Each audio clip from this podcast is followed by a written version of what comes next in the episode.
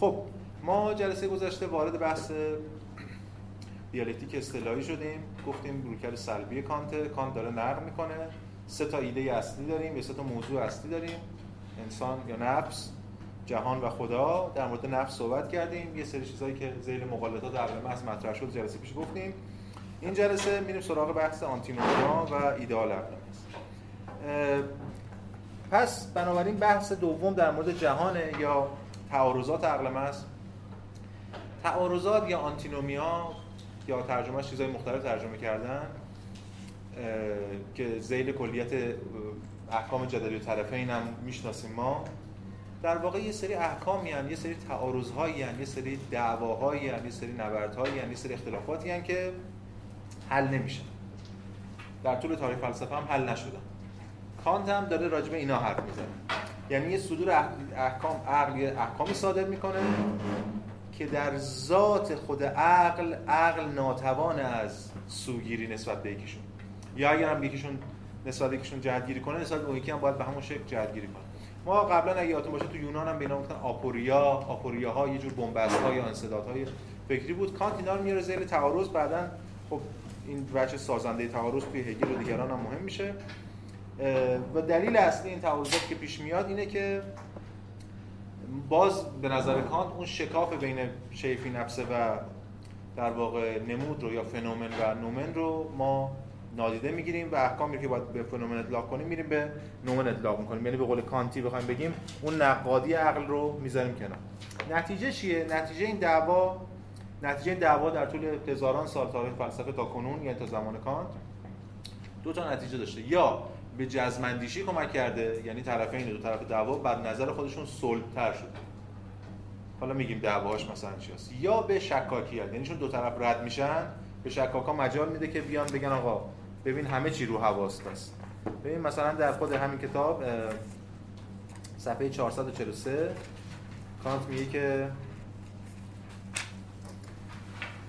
خط هشتم نهم دیگه. میگه عقل حالا پایینتر همزمان وسوسه می‌شود تا یا خود را به نوعی ناامیدی شکاکانه بسپرد یا نوعی غرور و لجاجت جزمندیشانده را انتخاب کنه و ذهنش را به نحوی انعطاف ناپذیر به احکام معین بسپرد. یعنی یا اعصابش خورد میشه از این تنشه؟ میگه خب پس این درسته اون غلطه. به میگیم روش جزمی حل مسئله. ما معمولا تاریخ فلسفه قبل هم صحبت کردیم از یونان که تا در مورد صحبت می‌کردیم تو افلاطون هم یادم همچین بحثی داشتیم روش های مختلفی داریم برای حل این تنش ها تعارضات. یه روش که بهش میگیم روش جزمی حل مسئله روش عرفی روش رایجه یعنی کی راست میگه کی دروغ کی حقه کی باطل.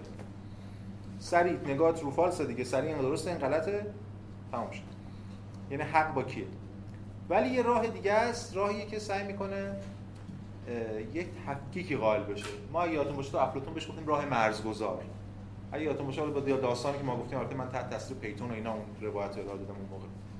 که افلاطون گویی بین دعوای هراکلیتوس و پارمیدس این وسط یه مرزی می‌ذاره میگه اون ور اون عالم مال پارمیدس حرکت ثابت و فلان و فلان این عالم حرکت و فلان مال انگار هراکلیتوس مرزگذار.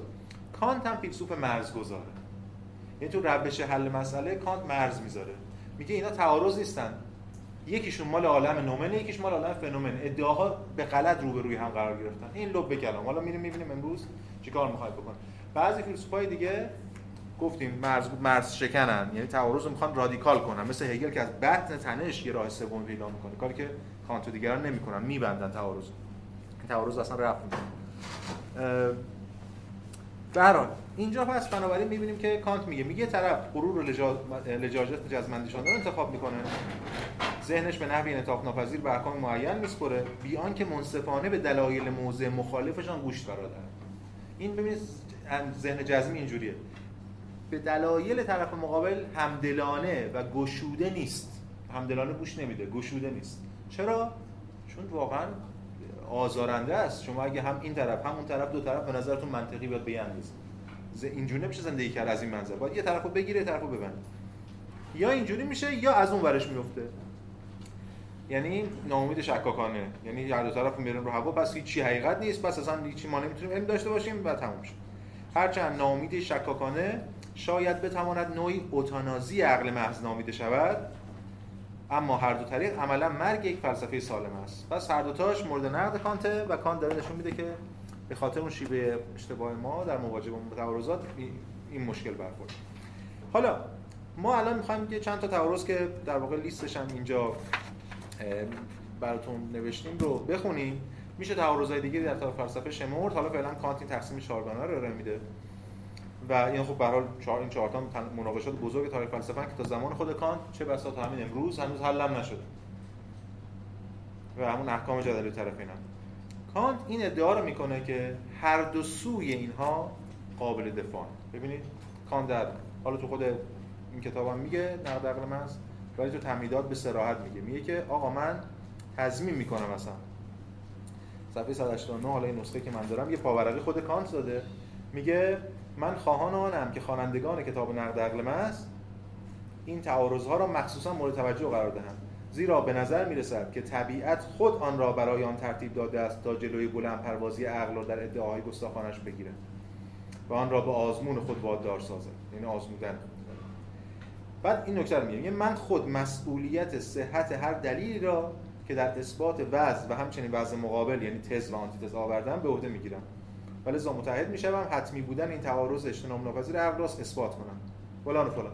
پس کان میگه که آقا من تضمین می‌کنم مثلا استدلال میاریم. من بعد یعنی ما با این پیش‌فرض آغاز می‌کنیم بحثمون رو که هر دو طرف برحقن. اما از چه جنسی برحقن؟ یه اصطلاحی هست من تو کتاب ایدالیسم آلمانی هم آوردم. متقابلا سلبی. بخوایم میوچوالی نگاتیو شاید. مثلا وقتی میوچوال نگاتیو سرچ کنید یه بحث دیگه است. یعنی هر دو طرف در رد هم برحق نه در اثبات هم خودشون. یعنی هم این می‌تونه اون رد کنه هم اون می‌تونه این رد کنه. اگه منطق ما ذهنمون دو حدی باشه خب اینجا گیر می‌کنیم دیگه. باید ببینیم چیکار می‌تونیم بکنیم. حالا یا راه کانتی یا راه دیگر. پس کار ما الان توی همین جلسه اینه که نشون بدیم که اینا جدل طرفینن و همچنین نشون بدیم که اصلا خود از نظر کانت خود مسئله غلطه طرح مسئله غلطه. و پس ما با یه روش با نقد هر دو پیش میریم. البته نقد هر دو ما رو می‌تونه به سمت جو شکاکیت ببره. کانت یه تفاوتی می‌ذاره. خیلی این دیگهش درخشانه. یعنی به درد خیلی بحث‌های دیگه‌مون هم می‌خوره. تمایزی که کانت اینجا می‌ذاره در کتاب نقد عقل محض بین شکاکیت و روش شکاکانه.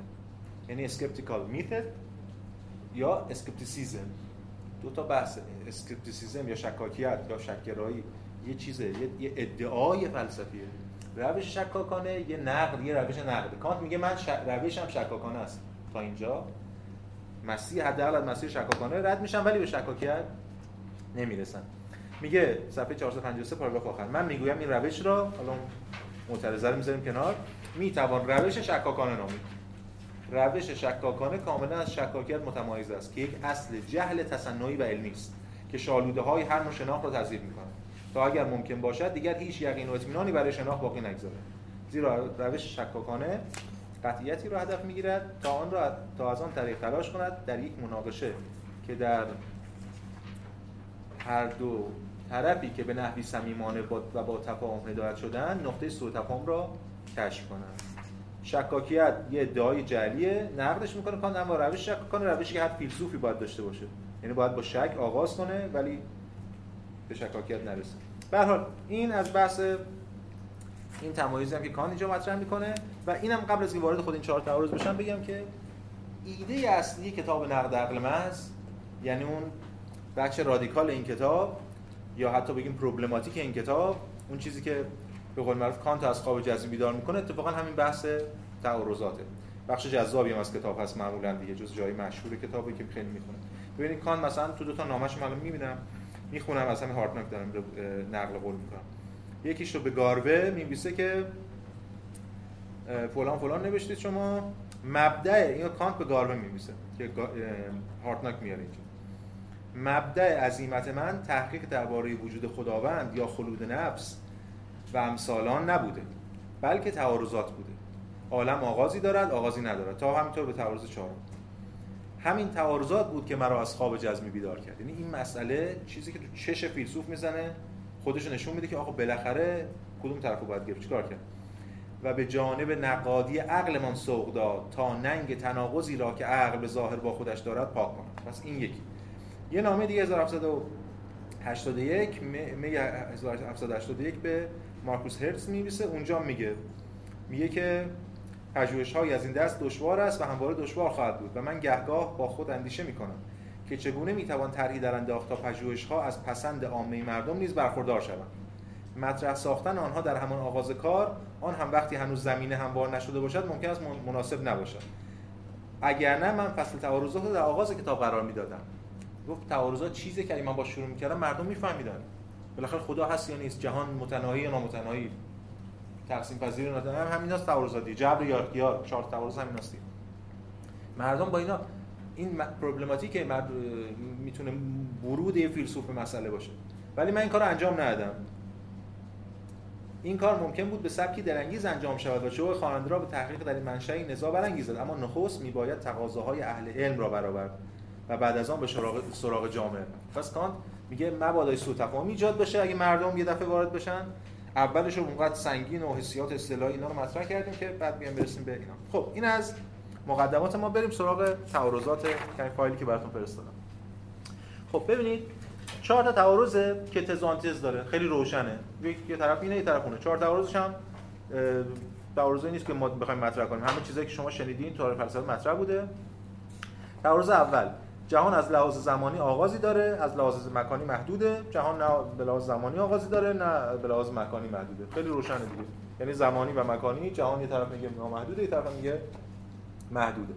خب ما الان مسئلهمون نیست که دقیقا کانت چه استدلالهایی علیه دو طرف ارائه میده. چون گفتیم متقابلا سلبیه دیگه. دفاعش از این طرف نفی اون طرف دفاعش از این طرف نفی اون طرف. ما الان دنبال صحت این استدلال ها نیستیم. شاید بعضی استدلال ها با هم فرق داشته باشن. شاید شما بعضیشو راضی بشین بعضیشو نشین. ما الان می‌خوایم موضع کانت رو حداقل بیان کنیم. ولی با این اوصاف من استدلال رو خیلی سریع در به حد خیلی زبان خودم و خیلی بشه توی کلاس مطرح کرد. البته ارجاع به خود کانت هم میدیم. میارم که ببینیم کانت داره چجوری به چه معنا هر دو طرف رو رد می‌کنه. یعنی به یه معنا متقابل بلند داره دفاع می‌کنه ازش. میگه از یه طرف شروع می‌کنیم. مثلا این که آغاز نداشته باشه زمان. یعنی دومی. میگه اگه بگیم جهان از لحاظ زمانی آغاز نداره به چه مشکلی برمیخوریم؟ به این مشکل برمیخوریم که وقتی ما میگیم یک زمان یک لحظه این لحظه باید یه تعداد آنات مشخصی گذشته باشه. در مورد مکان هم همینطور. اگر مکان آغازی نداشته باشه ما اصلا انگار مکان مرکب نامتناهی داریم. و این با اون بحثایی که قبلا داشتیم تو فلسفه سنتی محاله. ببینید صفحه 456 میگه که اینم من قبلش بگم تو پرانتز. ببین کاری که کانت اینجا کرده احتمالاً شما دیده باشین تعارضات رو روبروی هم نوشته. یعنی تزانتیزو و این صفحه که تموم میشه ادامه صفحه بعد نیست. میره دو صفحه دیگه. با این این ادامه صفحه قبله. به همین دلیل و امکان داره اینجا پیش بره و مثلا حالا این نمونه مثلا بیاریم. اینجا تموم میشه این ادامه پیدا می‌کنه یه صفحه خالی میفته چون این یکی تعارض هنوز تموم نشده اینم خود کانت هم اینجا نوشته ما هم اینجا نوشتیم ولی باز دوباره اون چاپ اول این کتاب که منتشر شد هی زنگ می‌زنه کتاب فروشی آقا کتابتون ناقص فلان. ما من این برگه رو نوشتم گذاشتیم لای چاپای بعدی که آقا اینو خود کانت گفته. باز هنوزم هفته یه بار زنگ می‌زنه آقا این کتابتون ناقص می‌خوایم پس میشه بعد این نکته است اینا رو روی هم نوشته بخواد که نشون بده اینا اول نشون بده که بی‌طرف هم نسبت به طرفین ثانیا نشون بده که اینا روبروی هم هم و دارن با هم دیگه پیش میرن. خب بریم سراغ تعارض در واقع اول 456 میگه که این ورشو می‌خواد برهانش رو بگه این برهان ها در واقع برهان ایجابی نیست یعنی positive argument نیست. به بیان دقیقتر proof نیست. proof positive argument شما اثبات می‌کنید موضع خودت بر اساس مقدمات خودت. ولی اینا اثبات می‌کنن موضع خودشون بر اساس نقض رقیب. خب این یه جور برهان خلفه یه جور در واقع زیل میشه حتی زیل جدل جاش داد. چون اینا پیشفرض می‌گیرن دوالیسم دیگه. اگه اونو رد کنیم پس من درستم. و این در با منطق چند ارزشی که امکان داره غلط باشه نمی‌خونه خب اصطلاحش زیرا در غیر این صورت اگر فرض شود که جهان در زمان آغازی نداشته باشد آنگاه تا هر لحظه داده شده ازلیتی گذشته است. و در نتیجه سلسله بی پایانی از حالات اشیا در جهان یکی پس از دیگری سپری شده است. حال نامتناهیت یک سلسله دقیقا عبارت است از عبارت از این حقیقت است که این سلسله هرگز نمی‌تواند از طریق یک ترکیب متوالی کامل شود. تصور این بوده پیشورز اینه دیگه. حالا اون موقع بوده. که این باید حتما یه سلسله مد... یک محد... سلسله محدودی رو طی می‌کنی به چیزی تا یه چیزی بشه. ما بی‌نهایت نام بی‌نهایت بالفعل نداریم. بنابراین سلسله جهانی که به نحوی نامتناهی طی شده باشد ناممکن است. در نتیجه آغاز جهان شرط ضروری وجود جهان است و این اولین نکته بود که باید اثبات می‌شد. در مورد مکان هم باز هم پایینترش میگه یه همچین چیزی. در مورد محدودیت مکان. روی مقابلش چی؟ روی مقابلش برعکس. این استدلال ساده رو میگه که چه شنیدیم دیگه. اگه زمان به لحاظ آغاز اگه زمان حالا اگه زمان یه آغازی داشته باشه چی؟ بی معناست چون نیم ساعت قبلش چی میشه مثلا؟ یا اگه مکان محدود باشه بازم چون یه دو متر ورترش چی میشه؟ اینم هم همینو میگه صفحه بعدی. میگه زیرا در این صورت فرض کنید جهان آغازی داشته باشد. اما چون آغاز یک وجود است که قبل از آن زمانی در جریان است که در آن زمان شی موجود نیست بنابراین باید قبلا زمانی بوده باشد و بلا بلا بلا. این دو طرف تعارض رو در واقع دو طرف رو داره نشون میده و دلیل اصلی این تعارض کانت این می‌دونه که عقل داره جایگاه غلطی رو اتخاذ کرده نسبت به خود مسئله. یعنی در یک کلام بخوام بگیم داره احکام تجربی رو مثل محدود بودن و نامحدود بودن. ولی خود نامحدود بودن که اصلا یه فرضیه که ما از نفی محدود بودن در آوردیم. داره اینو به یه چیزی به اسم کل جهان اطلاق می‌کنه که اصلا هیچ وقت تجربه نمیشه. هیچ ما فنومنی به اسم کل جهان نداریم. حالا نامحدود یا محدود. کانت حرفش اینه که اصلا محدود یا نامحدود بودن به کل جهان اطلاق نمیشه. محدود یا نامحدود بودن مال در واقع یه چیز دیگه است. مال یه ساحت تجربه یه ایده دیگه ای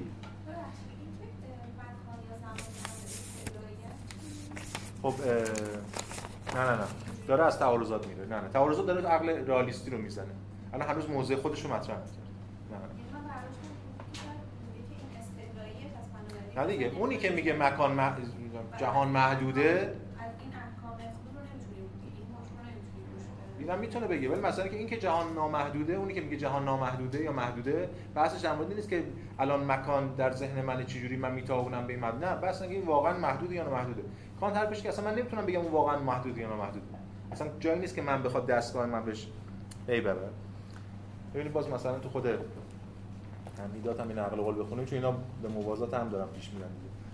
حمیدات یکم شسته تر میگه اگر من اندازه مکانی و زمانی عالم را مورد سوال قرار دهم قول به تن... عدم تناهیان به نسبه به همه مفاهیمی که دارم یعنی در اونایی که می‌تونم حق دارم بگم امکاناتی که دارم. همانقدر محال است که قول به تناهیان. زیرا هیچ یک از این دو در تجربه نمی چون نه مکان نامتناهی را می‌توان تجربه کرد و نه زمان نامتناهی سپری شده و نه می‌توان عالم را به صورت محدود به یک مکان خالی یا به یک زمان قبلی خالی به تجربه در اینها تصور محض است. تصور گفتیم آقای حتی ترجمه ایده رو گذاشتیم. خب اینجا اینا ایده محض. این اندازه عالم به هر طریقی معین شود میبایست جدا از هر تجربه در خود عالم قرار داشته باشد. اما ما نمی‌تونیم دارو بکنیم و فلان و فلان. مشکل همینه. نتیجه که از جا حاصل می این است که همانطور که مفهوم یک عالم محسوس که وجود فی نفس داشته باشد متناقض به ذات است حل مشکلی اندازی آن نیست هم از اینکه بخوایم اثباتش کنیم یا نفیش همواره غلط خواهد بود.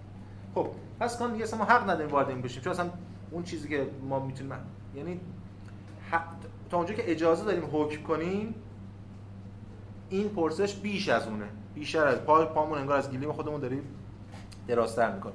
تعارض بعدی. باز شبیه همین شبیه همین داره پیش میره دیگه. تعارض دوم همون سوال در واقع قدیمی که بعدا تو پیش توی پیش سقراطیان تنش ایجاد کرده بود بین اتمیست ها و دیگران. و بعد هم یادتون باشه توی دوران مدرن باز دوباره اتمیسم احیا شد بحث عناصر بسیط و بعد لایبنیس اون موضوع رو گرفت و فلان و سوال اینه که همه چیز ده... یعنی تزانتز اینه. یکی میگه همه چیز در جهان مرکب از اجزای بسیط است. یعنی ما تقسیم کنیم به یه اتم می‌رسیم به یه چیزی که نشه تقسیمش کرد بسیطه. و اون برش هم میگه نه آقا هیچی بسیط نیست و همه چی مرکب. خب اینجا باز همینطور. یعنی دو طرف رو کانت داره نقد می‌کنه. از یه طرف اگه همه چی مرکب باشه فرض کنیم همه چی مرکبه. یعنی هیچ جزء بسیطی وجود نداره. هر چیز رو میشه تقسیم کرد تا بی‌نهایت. اون وقت اگه این پیش‌فرض که کانت میپذیره کل مشتمل بر اجزا. اون وقت کل در واقع هیچ نیست. چون اجزایی نداره. چون اجزا مشتمل بر اجزا چون اجزا مشتمل بر اجزا اگه بخوام حدش رو بگیم لیمیتش میشه. یعنی این میشه بی نهایت صفر. چون به سمت بینهای تقسیم میل کنه اون اپسیلون به سمت صفر میل می‌کنه پس این چی نیست این باید یه چیزی باشه که مجموعش بشه این که اون دیگه تقسیم نشه. از اون ورش حالا فرض کنیم آقا باشه یه چیزی باشه که مجموعش بشه این. خب اون ممتد نیست چون بسیط دیگه تقسیم ناپذیره چون ممتد امتداد تقسیم پذیره چی اون چیز ناممتدی باید باشه. خب چجوری این امر ممتد؟ مجموعی برساخته ای از امور ناممتده. هیچی. این باز دو طرف رو نقص کرده ببینید خود کانت این مسئله حل نمی‌کنه. این مسئله بعدا در دیالکتیک کل و جز تو هگل حل میشه. که هم کل بدون جز بی هم جز بدون کل اون بحث اما اینجا کانت می‌تونه بگه که آقا اصلا اون عنصر یعنی تقسیمات از یه حد که میگذره اصلا دیگه دست ما نیست بحث بخوایم بکنیم در موردش. اصلا جایی نیست که ما بخوایم بحث کنیم. ببین 462 میگه که برهان حالا یه طرفش داریم می‌خونیم. زیرا در غیر این صورت فرض کنید که جوهرهای مرکب از اجزای بسیط تشکیل نشده باشند. در این صورت هر اگر هر نوع ترکیبی در تفکر انکار شود آنگاه هیچ جزء مرکب و هیچ جزء بسیطی نیز باقی نخواهد ماند. توی پرانتز و چون هیچ جزء مرکبی وجود ندارد این شما الان کتابی کی داره شما داری کتابو الان دست اون پرانتز رو بخون شما. صفحه صفحه 462 چی نمیشه تو پرانتز؟ مرکب نمیشه هیچ کدومتون؟ خب بکنیدش بعد بکنید مرکب. این قرار تو چاپ جدید اصلاح بشه نشده. حالا چون هر چاپ یه چند تا همین جزئیات ایرادات گرفته میشه اینم هم مرکب باشه. خب بریم بحث آنگاه هیچ جزء مرکب. و چون هیچ جزء مرکبی وجود ندارد پس هیچ جزء بسیطی نیز باقی نمیماند. و به این طریق هیچ چیز باقی نخواهد ماند. همون هیچ در هیچ. چون این مبتنی بر اجزا دیگه. در نتیجه هیچ جوهری داده نخواهد شد. بنابراین یا انکار بنابراین یا انکار هر نوع ترکیب در تفکر غیر ممکن است یا در غیر صورت باید بعد از این انکار چیزی باقی بماند که بدون هیچ نوع ترکیبی وجود داشته باشد. یعنی امر بسیط. این یه طرفشه یه طرفش هم اونورم باز بخونید رد می‌کنه دو اما استدلال دو طرف تا حدی برای ما آشنا چون قبلا هم در مورد لبنیز صحبت می‌کردیم به این تناقض به این تعارض اشاره کردیم. تعارض بعدی.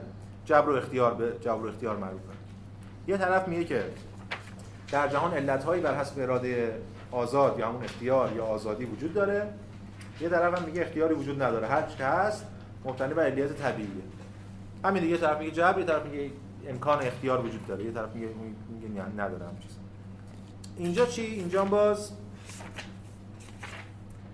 یعنی صورت بندی طرفش اینه دیگه. 470 کانت میگه که علیت مطابق با قوانین طبیعت تنها علیتی نیست که از آن همه نمودهای جهان می‌توانند مشتق شوند. یعنی کسانی که طرفدار اختیارن میگن غیر از علیت طبیعی یه چیز دیگه هم باید باشه. چون قبلا بحث کردیم اگه اصل علیت رو بپذیریم جبر مطلق. مگر که بگیم یه نوع دیگه از علیت هست که اونایی که طرفدار اختیارن یه هم چیزایی هم میگن. به ویژه دوره زمان خود کانت این خیلی الان دیگه حرفا زده نمیشه. بخشی از تحلیلی ها این بحثا میشه.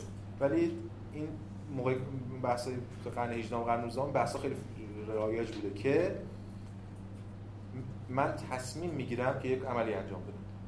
تصمیم من خودش معلول سلسلیت و باقی ماجرا. اونایی که می‌گفتن اراده آزاده میگن این یه جنس دیگری از علیت تصمیم من. از یه شکل از یه خلایی از یه جای دیگه داره میجوشه مثلا. این اینجوری نمیگه ولی. اینجوری نمیگه یه دفاع دیگه ازش می‌کنه. اینجوری نمیگه. اونم باز تد...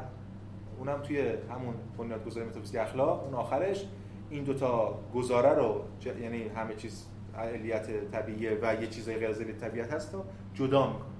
میگه همون لحظه به لحاظ فیزیکی این مجبوره همون لحظه به لحاظ اخلاقی این آزاده. این فقط این سوژه خاص یعنی انسان که شخص داره شخص برخلاف چیزها و اینا.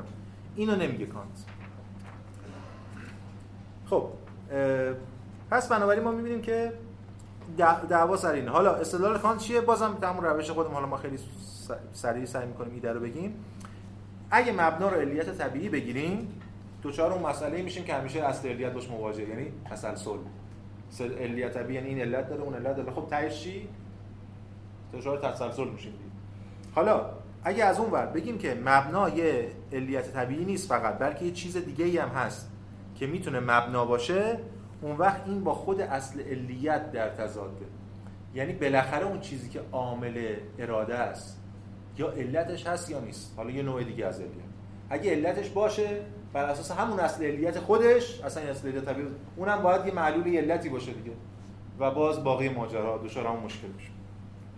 این شبیه یعنی نزدیک ایدهش به تعارض چهارم که تعارض همون بحث معروف وجود خداونده یا وجود واجب الوجود. اون تعارض چیه؟ همین دیگه طرف میگه یه واجب الوجود وجود داره یه طرف میگه نه هیچ واجب وجود واجب الوجود وجود نداره و حالا واجب الوجود ترجمه فلسفه اسلامی میشه. هیچ موجود ضروری وجود نداره necessary being دیگه. و همه این ممکنن. همه در جهان جهان ممکنات چیز واجبی واجب به ذات به لحاظ وجودی قابل اثبات نیست. خب اینم باز دو طرفش رو رد می‌کنه. حالا یه استدلال ما در مورد اثبات وجود خدا بحث می‌کنیم این جلسه نقد می‌کنیم برای این اثبات وجود خدا رو. ولی فعلا استدلال کانت اینجا اینه که خب بخش اول رو با تسل... مسئله تسلسل نقد می‌کنه میگه که اگه فرض کنیم که هر امری مشروط به چیزی باشه سلسله علل بدون علت اولیه. ما نمی‌تونیم بگیم که حالا هر چیزی علتی داره اونم علتی داره اونم علتی داره و اینو رها کنیم. بگیم تا کجا میره سلسله علل بگیم تا بی‌نهایت. این یه راهش اینه دیگه. میگیم آقا اصلا بی‌نهایته. ما نمی‌دونیم ما نمی‌تونیم بفهمیم چی ولی این دلیل نمیشه که حتما یه جا وایسیم بگیم فلانی واجب وجوده. نقدی که به این وارد میشه نقد در واقع شبیه هم بحثی که تو برهان وجوب و امکان مطرح میشه. تو برهان اثبات وجود خدا بین برهان علیت به معنای اولیه‌اش برهان وسط طرف و برهان های دیگه برهان وجوب و امکان اصلا قوی تره چرا؟ چون استدلالش اینه. من ممکنم. چرا؟ چون من به ذات خودم یعنی فی نفسه تصور من منجر به وجود من نمیشه. نیازمند دیگه علتی هم. به خاطر این ممکنم. حالا اون علت هر چیز پدر مادر آب و هوا هر چی. اونا چی؟ اونم باز ممکنه. به خاطر اینکه خودش به ذات که فلان فلان. پس این سلسله ادامه داره. حالا سوال اینه من هستم یا نیستم؟ اگه من هستم پس نشون میده تو این سلسله ممکنات یه جایی وجود پیدا کرد. از حالت امکان خارج شد. همونو میگم واجب الوجود. این استدلال درسته یعنی که مثل مثال تنین دیگه ما کانت مثال تنین رو می‌زنه. شما میرید که فریاد زده میشه یه صدای تنین میشنوید. درسته این تنین داره باز باز پخش میشه ولی یه جا باید که پرتاب کنه. یا مثالی که من معمولا می‌زنم شما شنیده باشین اون تراول جعلیه. توی فکر کنم توی ایدالیسم آلمانی این مثالا رو بود تراول جعلی دیگه مثلا من شما من میام اینجا خرج می‌کنم یه تراول جعلی یارو منو می‌گیره پلیس منو می‌گیره میگه خب این از کجا آوردی میگم از ایکس. اون میگه از ایگرگ. این میگه فلان. نمی‌تونه تا بی‌نهایت یکی بالاخره جعل کرده اون دیگه. وجوب امکانم اینه. اگه کل این سلسله ممکن باشه من وجود ندارم. یعنی غیر از بحث امتناع تناقض باید یه به قول لایبنیتس جهت کافی باشه به وجودی که من الان هستم. پس کل این سلسله فلان. خب این استدلال یه طرفشه. مسئله نیست که این استدلال درسته یا غلطه. که بله میگیم مثلا استدلال قابل فهم. مسئله که طرف مقابلم استدلال داره. مثلا بحث تعارض همینه دیگه. حالا این استدلالش چی میگه؟ این این استدلال اصلی اثبات وجود خدا رو ما چند دقیقه بعد توی بخش ایدئال عقل محض رد می‌کنیم ولی فعلا بزنیم ببینیم کانت اینجا چی میگه. کانت میگه آقا قبول یه واجب الوجودی هست. بر اساس این استدلال. حالا این واجب الوجود کجاست؟ می‌خواد اون ورشو بزنه. واجب واجب الوجود کجاست نسبت به جهان؟ یا خارج جهانه یا توی جهانه یا خود جهانه. یکی از این ستاست دیگه. بیشتر از این سه حالت که خارج است. اگه توی جهان باشه که آقا اینم گرفتار سلسله علل و معلولات و فلان فلان. اگه کل جهان باشه که جز برسازنده اجزا برسازنده کل پس این خودش معلول اجزاش و فلان. اگه بیرون باشه بیرون از جهان باشه اصلا رابطه علی نمی‌تونه برقرار کنه با جهان. و اصلا بیرون از زمان میشه اصلا علیت بحث تقدم تاخر زمانی فلان کنه پس این از این طرف هم کان نشون میده که این داره نقض میشه. حالا میگم این برهان چهارم می‌ذاریم توی بخش بعدی در موردش مفصل صحبت می‌کنیم اون چیزی که الان به بحث ما مربوطه این است ما یه سری دعواهایی داریم تعارضات خیلی جدی داریم که هر کدوم از طرفین به شکل سلبی محقن که دیگری رو رد کنن. ولی اونم محقه که اینو رد کنه خب چیکار کنیم؟ واقعا خب فضا برای شکاکیت فراهم میشه دیگه که همه رو هوان مثلا. کانت میگه که آ یه چیزم بگم شاید براتون جالب باشه. با اغماز این ادعا میشه کرد.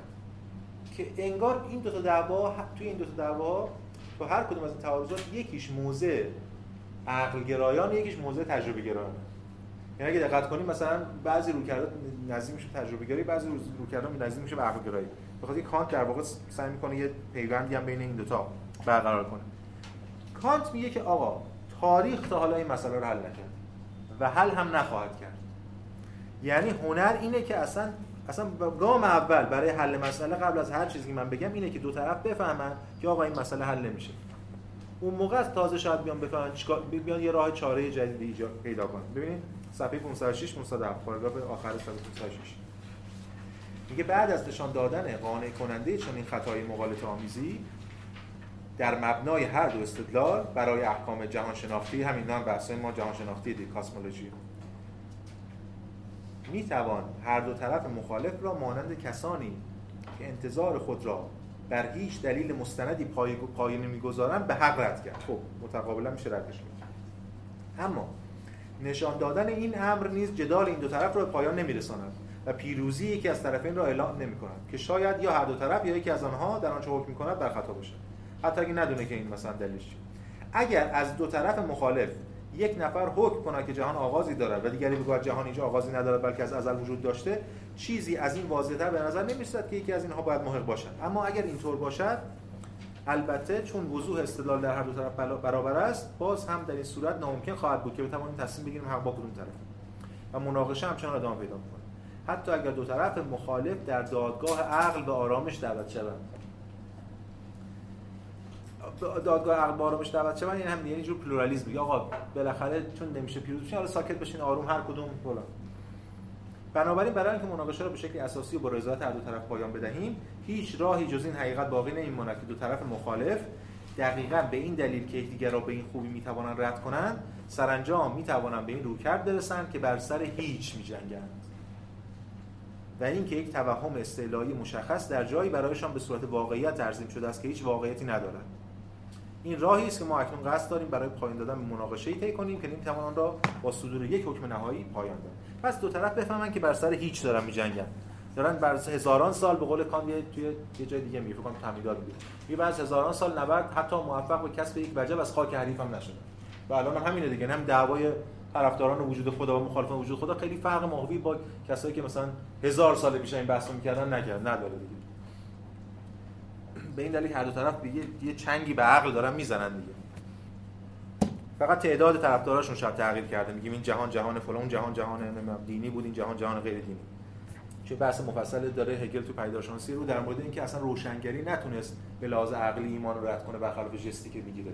که بلا در نهایت به لحاظ قدرت پیروز شد. بورژوازی پیشروز شد اقتصاد فلان سیاست اینا اون رو حذف کرد.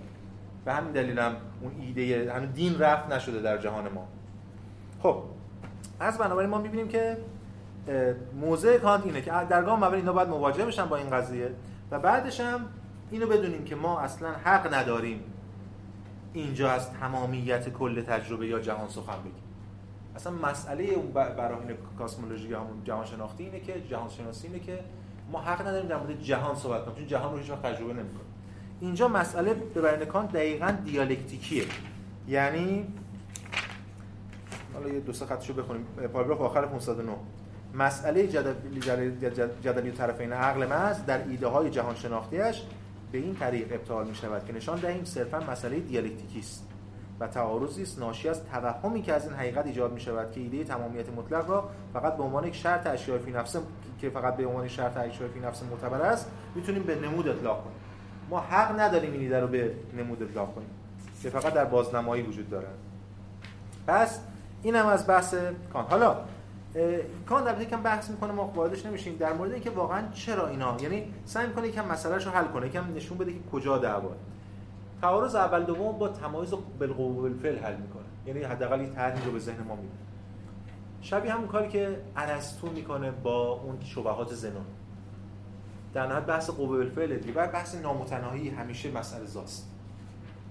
چون از این طرف ایده نامتناهی اصلا نا... وجود نا... نامتناهی بالفعل یه مسئله است. همون شبه زنا همین بود دیگه. من از اینجا می‌خوام برم تا اون دیوار. باید فاصله خودم تا این دیوار رو چند بار میشه نصف کرد؟ یه بار دو بفرم چند بار بعد نصف فاصله خودم رو تا اون موقع طی کنم؟ بی نهایت. پس من هیچ نمی‌رسم چون بی نهایت زمان ندارم که. مثلا این همچین شبیه همین نقدی که اینجا مطرح شد. توی تعارض اول و تعارض دوم. مثلا هیچ خط راستی طولش بی نهایت نیست. در مورد نسبت مکان بینهایت.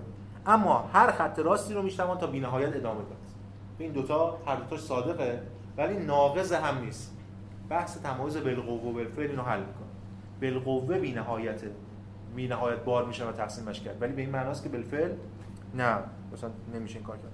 یا تعارض دوم هیچ شیعی بی‌نهایت جز ندارد اما هر شیعی را می‌توان تا بی‌نهایت تفسیر مثلا این کان میگه این با بالقوه بالفعل این حداقل حل حل میشه. حل به چه معنا؟ به این معنا که تعارضشون حل میشه. یعنی اینا جدا میشن از هم. میگم میشه کل خلاصه کرد. راهکار کانتو در حل تعارضات میگه حل تعارض از طریق رفع تداخل. آره دیگه. به هم نمی‌خواد. اینا در دشمن هم نیستن. دارن به هم پوش نمیدن. یا به هم مقابل امکان دو تا چیز مختلفن. همدیگه رو نقض نمی‌کنن. یا دو تای دوم یا تعارض دوم سومو کانت با تمایز بین شیفی نفس و نمود حل می‌کنه. یعنی یه طرفشون داره درباره شیفی نفس حرف می‌زنه یه طرف درباره نمود. اونی که میگه سلسله علل تا بی نهایت ادامه پیدا می‌کند و هیچ وجود واژه‌ای وجود موجود نیست حق داره. از حیث فنومن داره میگه تو فنومنال تا بی‌نهایت ادامه پیدا می‌کنه. ولی اساس نومن یه ایده باید باشه که اینو ببنده یه مرزی باید باشه. در مورد جبر اختیار هم همینطور. اونی که میگه اینا تا بی‌نهایت میره عقب این علیت حاکمه بله این در ساعت طبیعت یعنی در ساعت فنومن عمل می‌کنه. اما اینکه یه جایی باید این بسته شه یا یه جایی ایده ای بشه از بطن بیاد بیرون از نومن از حیث نومن. اما این نومن بیرون نیست نومن درونی منه دیگه. یعنی نومنی که در نفس وجود داره. به حال پس کل این ماجرا رو کانت اینجوری می‌بینه که الان در مورد صحبت کنیم نقل قول آخرم بخونیم. صفحه 197 تمهیدات میگه که تنها اگر علت در پدیدار را از علت پدیدارها به معنای شیفی نفسه تمیز دهیم ببینید دو تا پس بحث می‌کنه. می‌خواد بگه دو نوع علیت علت در پدیدارها یعنی پایینش هم میگه the cause in appearance اونم میگه the cause of appearances. یه علت در پدیداره یعنی فنومنال. توی فنومن در ساعت فنومن. یکی علت خود پدیداره. این دو نوع علت مختلفه. اینا رو ما داریم میگیم ولی واقعا اینا چی می‌خواد کاندید از این دفاع کنه؟ اون چجوری؟ چه علیتی داره که ما دیدیم بحث نقدایمون به نومن و اینا. ولی حالا فعلا با کانت حداقل دعوا نمی‌کنه. اگه اینو تمیز بدیم از هم دیگه به آسانی می‌توانیم هر دو قضیه را دوشادوش یکدیگر صادق بدانیم. بدین معنا که در عالم محسوس به هیچ وجه علتی پیدا نمی شود که وجود آن وجود مطلق داشته باشد. تو ساعت فنومن همش چیز دیگه سلسله ادامه داره و ممکن. و حال که از سوی دیگر این عالم با وجود واجب الوجودی که علت آن است اما از صدقی دیگر و مقتضای قانون دیگر ارتباط دارد. چی بگیم؟ افلاطون یه کانتینجنت. باز دو جهانیش کرده فقط اینا رو توی جهان اینا رو کنار هم قرار ناسازگاری این دو قضیه منحصرا ناشی از این سوء فهم است که ما آنچه را که صرفا برای پیدارها معتبر است به اشیاء نفسه سرایت میدیم و به طور کلی این دو مفهوم رو خلط می‌کنیم با هم دیگه. این از بحث ما در مورد تعارضات. این بحث کان در مورد تعارضات. پس هم کان سعی می‌کنه که نشون بده اینا جزمندیشی اینا رو نقد کنه. هم بگی یه راه حلی هم هست. راه حلش اینه که نقادی رو پیشه بگیریم و در مورد چیزایی که حق نداریم حرف بزنیم حرف نزنیم. حالا مسئله اینه دیگه. آخرین جلسه هم باید امروز صحبت کنیم. واقعا چه فلسفه ای که راجع به این چهار موضوع مسئله اصلی حرف نزنیم؟ مهمترین مسائل فلسفی دیگه. ما اگه قرار فلسفه اینقدر کوچیک کنیم که بیاد راجع فقط علم تجربی حرف بزنه آیا واقعا فلسفه است یا نه؟ این از بحث ما در مورد تعارضات. خب بریم سراغ ایدئال ایدئال عقل محض این وره اون صفحه دومی که براتون فرستادم. ببینید کانت اینجا بحث می‌کنه در مورد لزوم تحقیق درباره شرط اول. ما گفتیم عقل میل داره به سمت به سمت امور نامشروط بره. اینو ببینه شرط اون اون شرط. بره سراغ امر نامشروط. امری که هیچ شرطی نداره. و این میل در خودش یه چیزی رو داره که یه یعنی یکی از اون امکان یکی از اون عواملی که ما رو سوق میده به سمت شناخت خدا یا اثبات وجود خدا همین بحث. میل به اینکه شرط اول و اون شرط اول مطلق رو پیدا کنیم. ببین مثلا در صفحه 545 546 آخر صفحه 545 چهار خط مونده با آخر. میگه برای ما راهی نمیماند به جز این قیاس که مطابق با آن از مفاهیم تجربی استفاده کنیم تا برای خود از اشیاء معقولی که درباره آنها فی نفس هیچ نوع شناختی نداریم نوعی مفهوم ایجاد کنیم. درسته که ما الان گفتیم نمی‌تونیم راجع به اینا حرف بزنیم. ولی به هر حال ما می‌خوایم این مفهوم ایجاد کنیم. و اصلا بفهمیم راجع بهش نمی‌تونیم حرف بزنیم و چقدر نباید حرف بزنیم. اما چون امر ما امر تصادفی یا همون امر حادث را نمی‌توانیم جز از طریق تجربه بشناسیم حالا که در اینجا بحث درباره اشیایی است که به هیچ وجه نباید تو تجربه بیان ابژای تجربه باشن پس باید شناختمان را از آنها شناختمان از آنها را از چیزی مشتق کنیم که بی نفسه واجب و ضروری است. یعنی از مفاهیم محض اشیا به طور عام که همون ایده هستن. بنابراین اولین قدمی که ما بیرون از جهان حسی برمیداریم ما رو ملزم می‌کند که بریم سراغ این تحقیق درباره واجب الوجود. و بحث کنیم در مورد اینکه چیه ماجراش رو قصد کنیم در فصل بعد این کار رو انجام بدیم. پس اینو میگه در ذات عقل وجود داره که ما بریم به سمت شناخت واجب الوجود. اما از اون طرف الهیات یه بنبستی داره. بنبست الهیات چیه؟ حالا خیلی بخوام خلاصه به خود کانت ارجاع بدم. خیلی کوتاه. سه خط مونده به آخر 581 میگه عقل چه پلی می‌تواند بزند تا به موجود اعلی دست یابد؟ این سواله. ما دوست داریم به موجود اعلی بیاندیشیم قبول. دوست داریم به یه چیزی بیاندیشیم که ش... اصلا میل داره عقل به سمت موجود اعلی بره شرط اول قبول. حالا اصلا هر چجوری می‌تونه بره. اصلا چجوری راجع اون بیاندیشه؟ حالا قبل از اثبات و فلان. زیرا همه قوانین گذار از معلول ها به علل و در واقع هر نوع ترکیب و گسترش شناخت ما به طور به هیچ چیز نمی‌رسن مگر به تجربه ممکن. و در نتیجه صرفا به ابژه های جهان حسی. و فقط با نظر به این ابژه هاست که می‌توانند معنایی داشته باشند. لب به کلام. حالا ما آخرین آخرین بحث دارم می‌بینیم. اصلا فرض کن ما خدا رو اثبات کردیم. خدایی که اثبات کردیم ما هنوز نمی‌دونیم خدای چیه. ما خدا رو به مسابقه ابژه تصور نمی‌تونیم بکنیم. چون تا ابژه بشه میشه فنومنال. اصلا نمی‌تونیم از چیستی حرف بزنیم چون چیستی مال چیزیه. که سری صفات داره و فلان و فلان. اینا همه در ساعت فنومنال. ایده یه ساعت دیگه ای داره که الان می‌خواد یه سطحی از الهیات سلبی رو اینجا بس بده. این همون بنبستیه که در واقع الهیات باش مواجهه و کانت اینجا وجود خدا رو به این معنا که میگیم چی؟ توهم عقلی می‌دونه. بسیار خوب. کانت میره طبق ادعای خودش اونجوری که روشش هست. یعنی کار چیزایی که قبل از خودش شده رو تقسیم بندی کنه و نشون بده گامی که می‌خواد فراتر برداره. کل براهین اثبات وجود خدا رو تو سه دسته تقسیم می‌کنه. که دیدیم من اینجا نوشتم دیگه. براهین طبیعی کلامی physico theological physico ی اوش افتاده. physico physico theological argument جهان شناختی cosmological argument ontological argument برهان وجودی. یا هستی شناختی ترجمه می‌کنن که ما چون تو فلسفه اسلامی خودمون میگیم برهان وجودی پیشنهاد من که اینو این ترم بزنیم براش. خب کانت میاد این سه دسته رو ارائه میده و همه اینا رو رد می‌خواد بکنه دونه دونه. با چه استدلالی؟ اینجا این استدلال هرچند کانت خودش بعدا تو نقد عقل عملی می‌خواد دوباره یه جور خدا رو اثبات کنه ولی این براهین رد اثبات وجود خدا در تاریخ فلسفه از کانت به یادگار مونده برای آتئیستا. خیلی جالبه دیگه. همیشه هم دیگه هم فیلسوف همینه دیگه. کار به نیت فیلسوف که نیست. اون بچه سلبیش میمونه. مثل دکار که تحمل اول دومش فقط الان به معنا مونده باقی تحملاتشون اصلا. براهین برهان طبیعی کلامی یا اون چیزی که ما مشهور به اسم برهان نظم می‌شناسیم. همونه دیگه. چیه برهان؟ اولا اینم بگم که کانت به این برهان برای این برهان خیلی احترام زیادی قائل. این برهان ضعیف ترین برهان برهان چیه؟ اینکه جهان منظمه پس یه ناظر داریم ساده.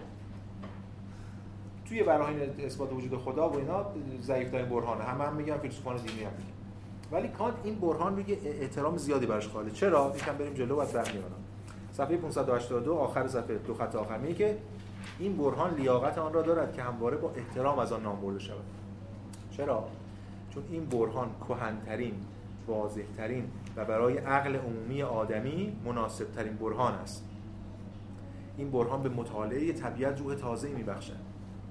چرا باید اینا رو بگیم؟ که حالا کار نداریم که خدا رو اثبات کرده. خود این که جهان نظمی داره. حالا یه نازم این یعنی اصلا شرط اندیشیدن. اصلا ما گذار از اون جهان خاص به جهان کازموس یا کسموس همینه دیگه. یعنی جهان نظمی داره. خب حالا بریم ببینیم نازمش چیه و این اسطوره هایی که حول نازم شکل گرفت و تاریخ ادیان و همه این قصه ها همش شاید بشه نقد کرد. ولی خود این میل به یافتن نظم این میل ارزشمندی در بشر. که اگه نباشه شناختی در کار نیست. علمی در کار نیست. به همین دلیل میگه برای کار فیزیک مهمه. میگه این برهان به مطالعه طبیعت روح تازه میبخشه.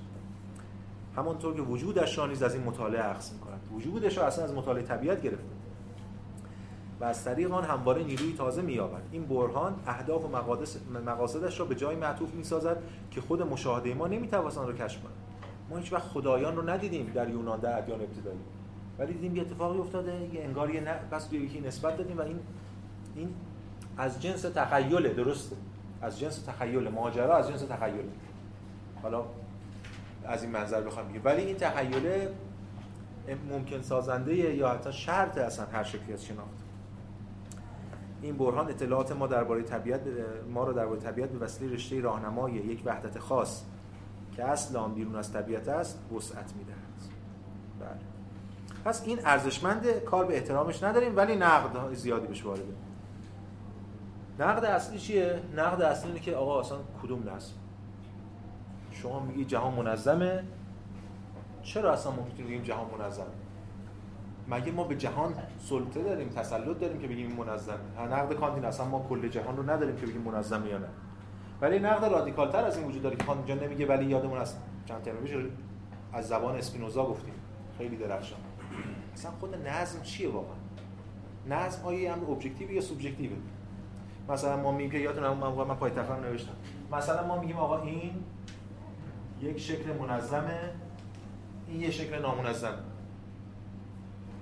تفاوت این منظم و نامنظم بودن کجاست؟ در اینکه آقا این برای فهم کوچک من قابل فهم تره این نه.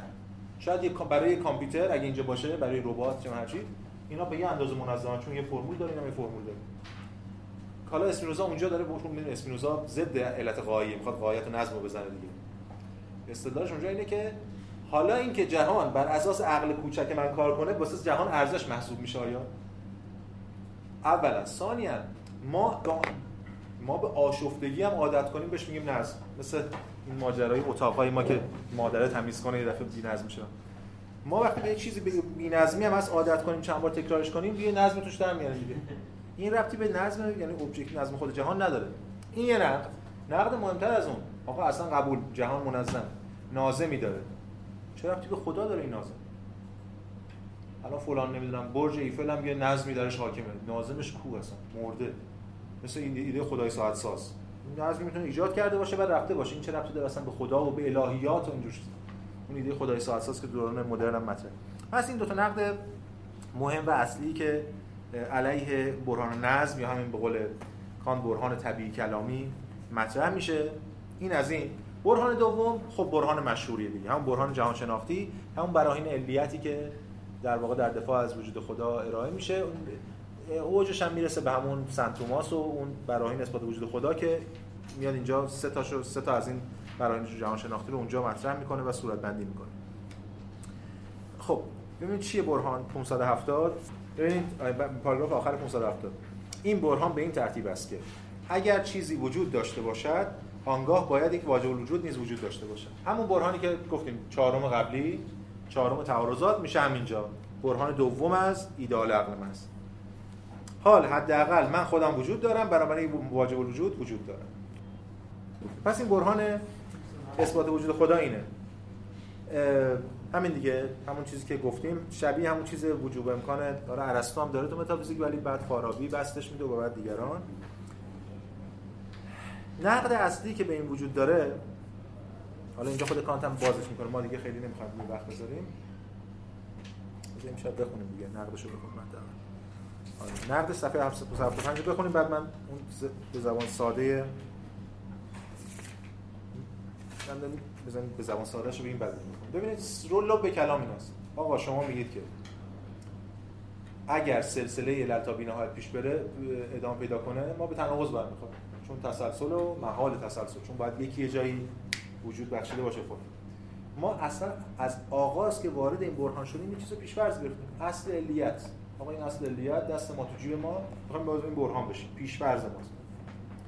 اصل علیت این که هر چیزی علتی داره. بیرون از خودش فلان فلان فلان. هر چیزی بعد ما میگیم خب باید اصل علیت میگیم آقا من ممکنه پس علتی دارم علتی دارم علتی داره. تا جایی چون که ما نمی‌تونیم توضیح بدیم محال می‌رسه بس میگیم یه چیزی باید باشه که اصل علیت رو نقض کنه. آخه چه از برهان بی شما با اصل علیت وارد برهان شدین بعد می‌خواین یه مثال نقض براش بذاریم اگه اون مثال نقض خب اصلا من مثال نقض. از من می‌خوای شروع کنی من میگم من معلوم نیست. مثلا اینه دیگه مثلا که شما اگه اصل علیت پیش‌فرضه و در واقع راهنمای این برهانه باید تا آخر حفظش باید بده توضیح بده که چجوری اون چیزی که معلول نیست معلول نیست. اگه اون معلول نیست یعنی اصل علیت کشف خب یعنی اصلا کل برهان اصلا از اساس. ببینید ایده اینه.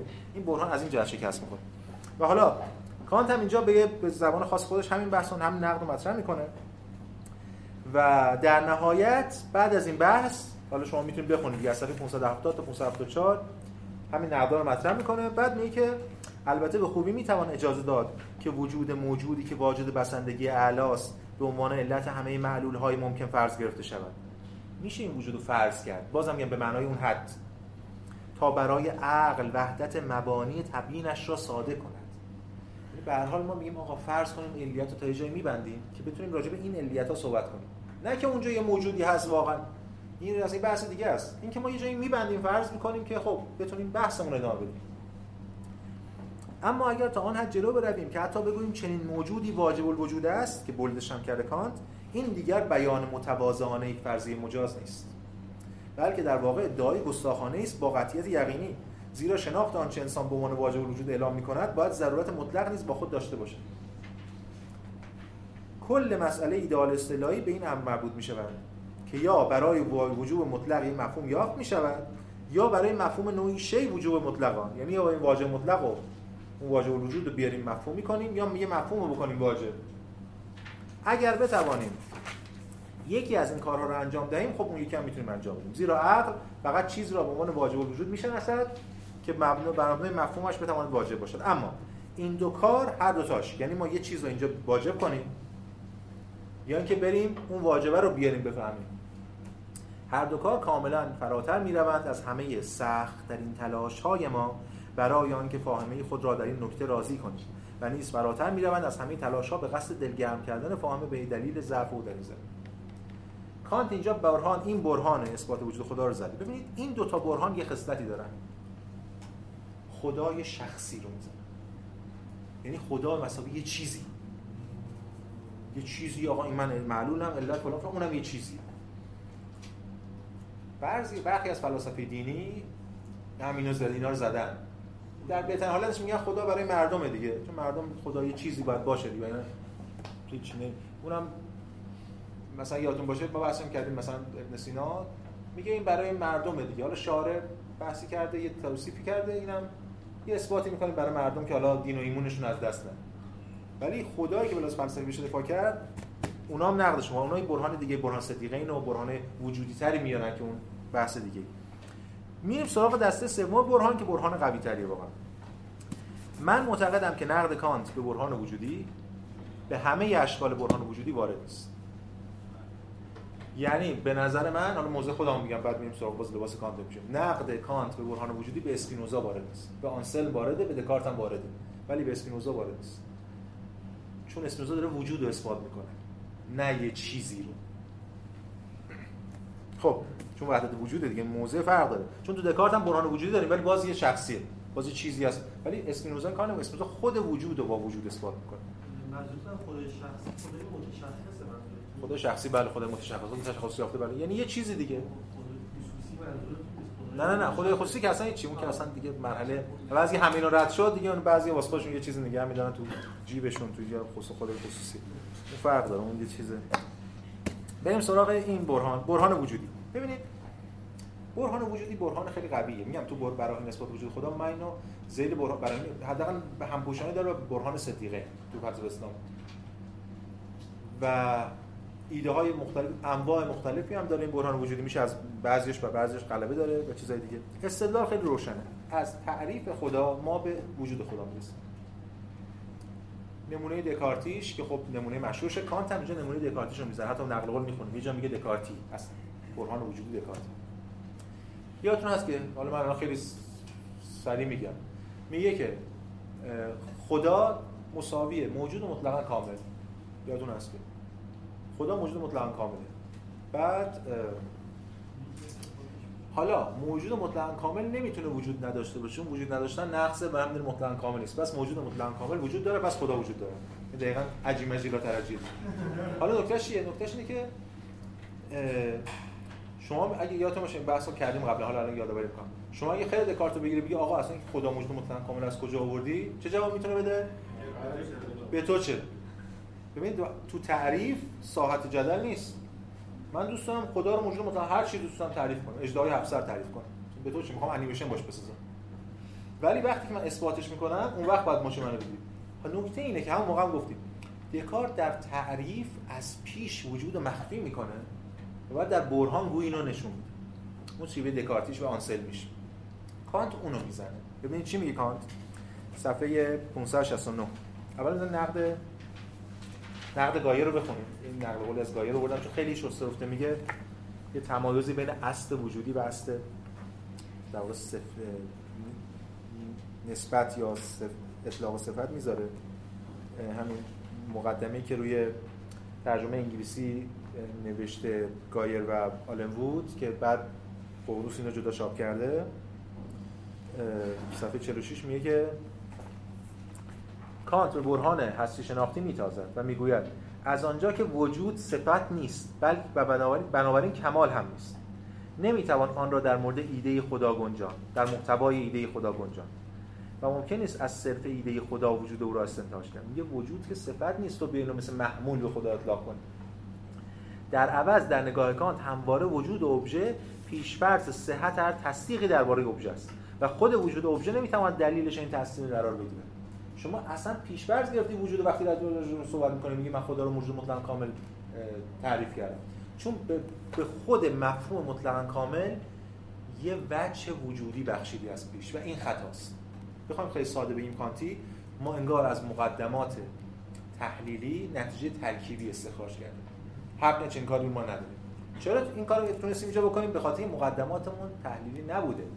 خدا موجود مطلق کامل توش یه بچه ترکیبی یه بچه وجودی داشته مخفیانه که ازش این استخراج شده. حالا میریم خود کانت نقدش رو می‌بینیم. میگه که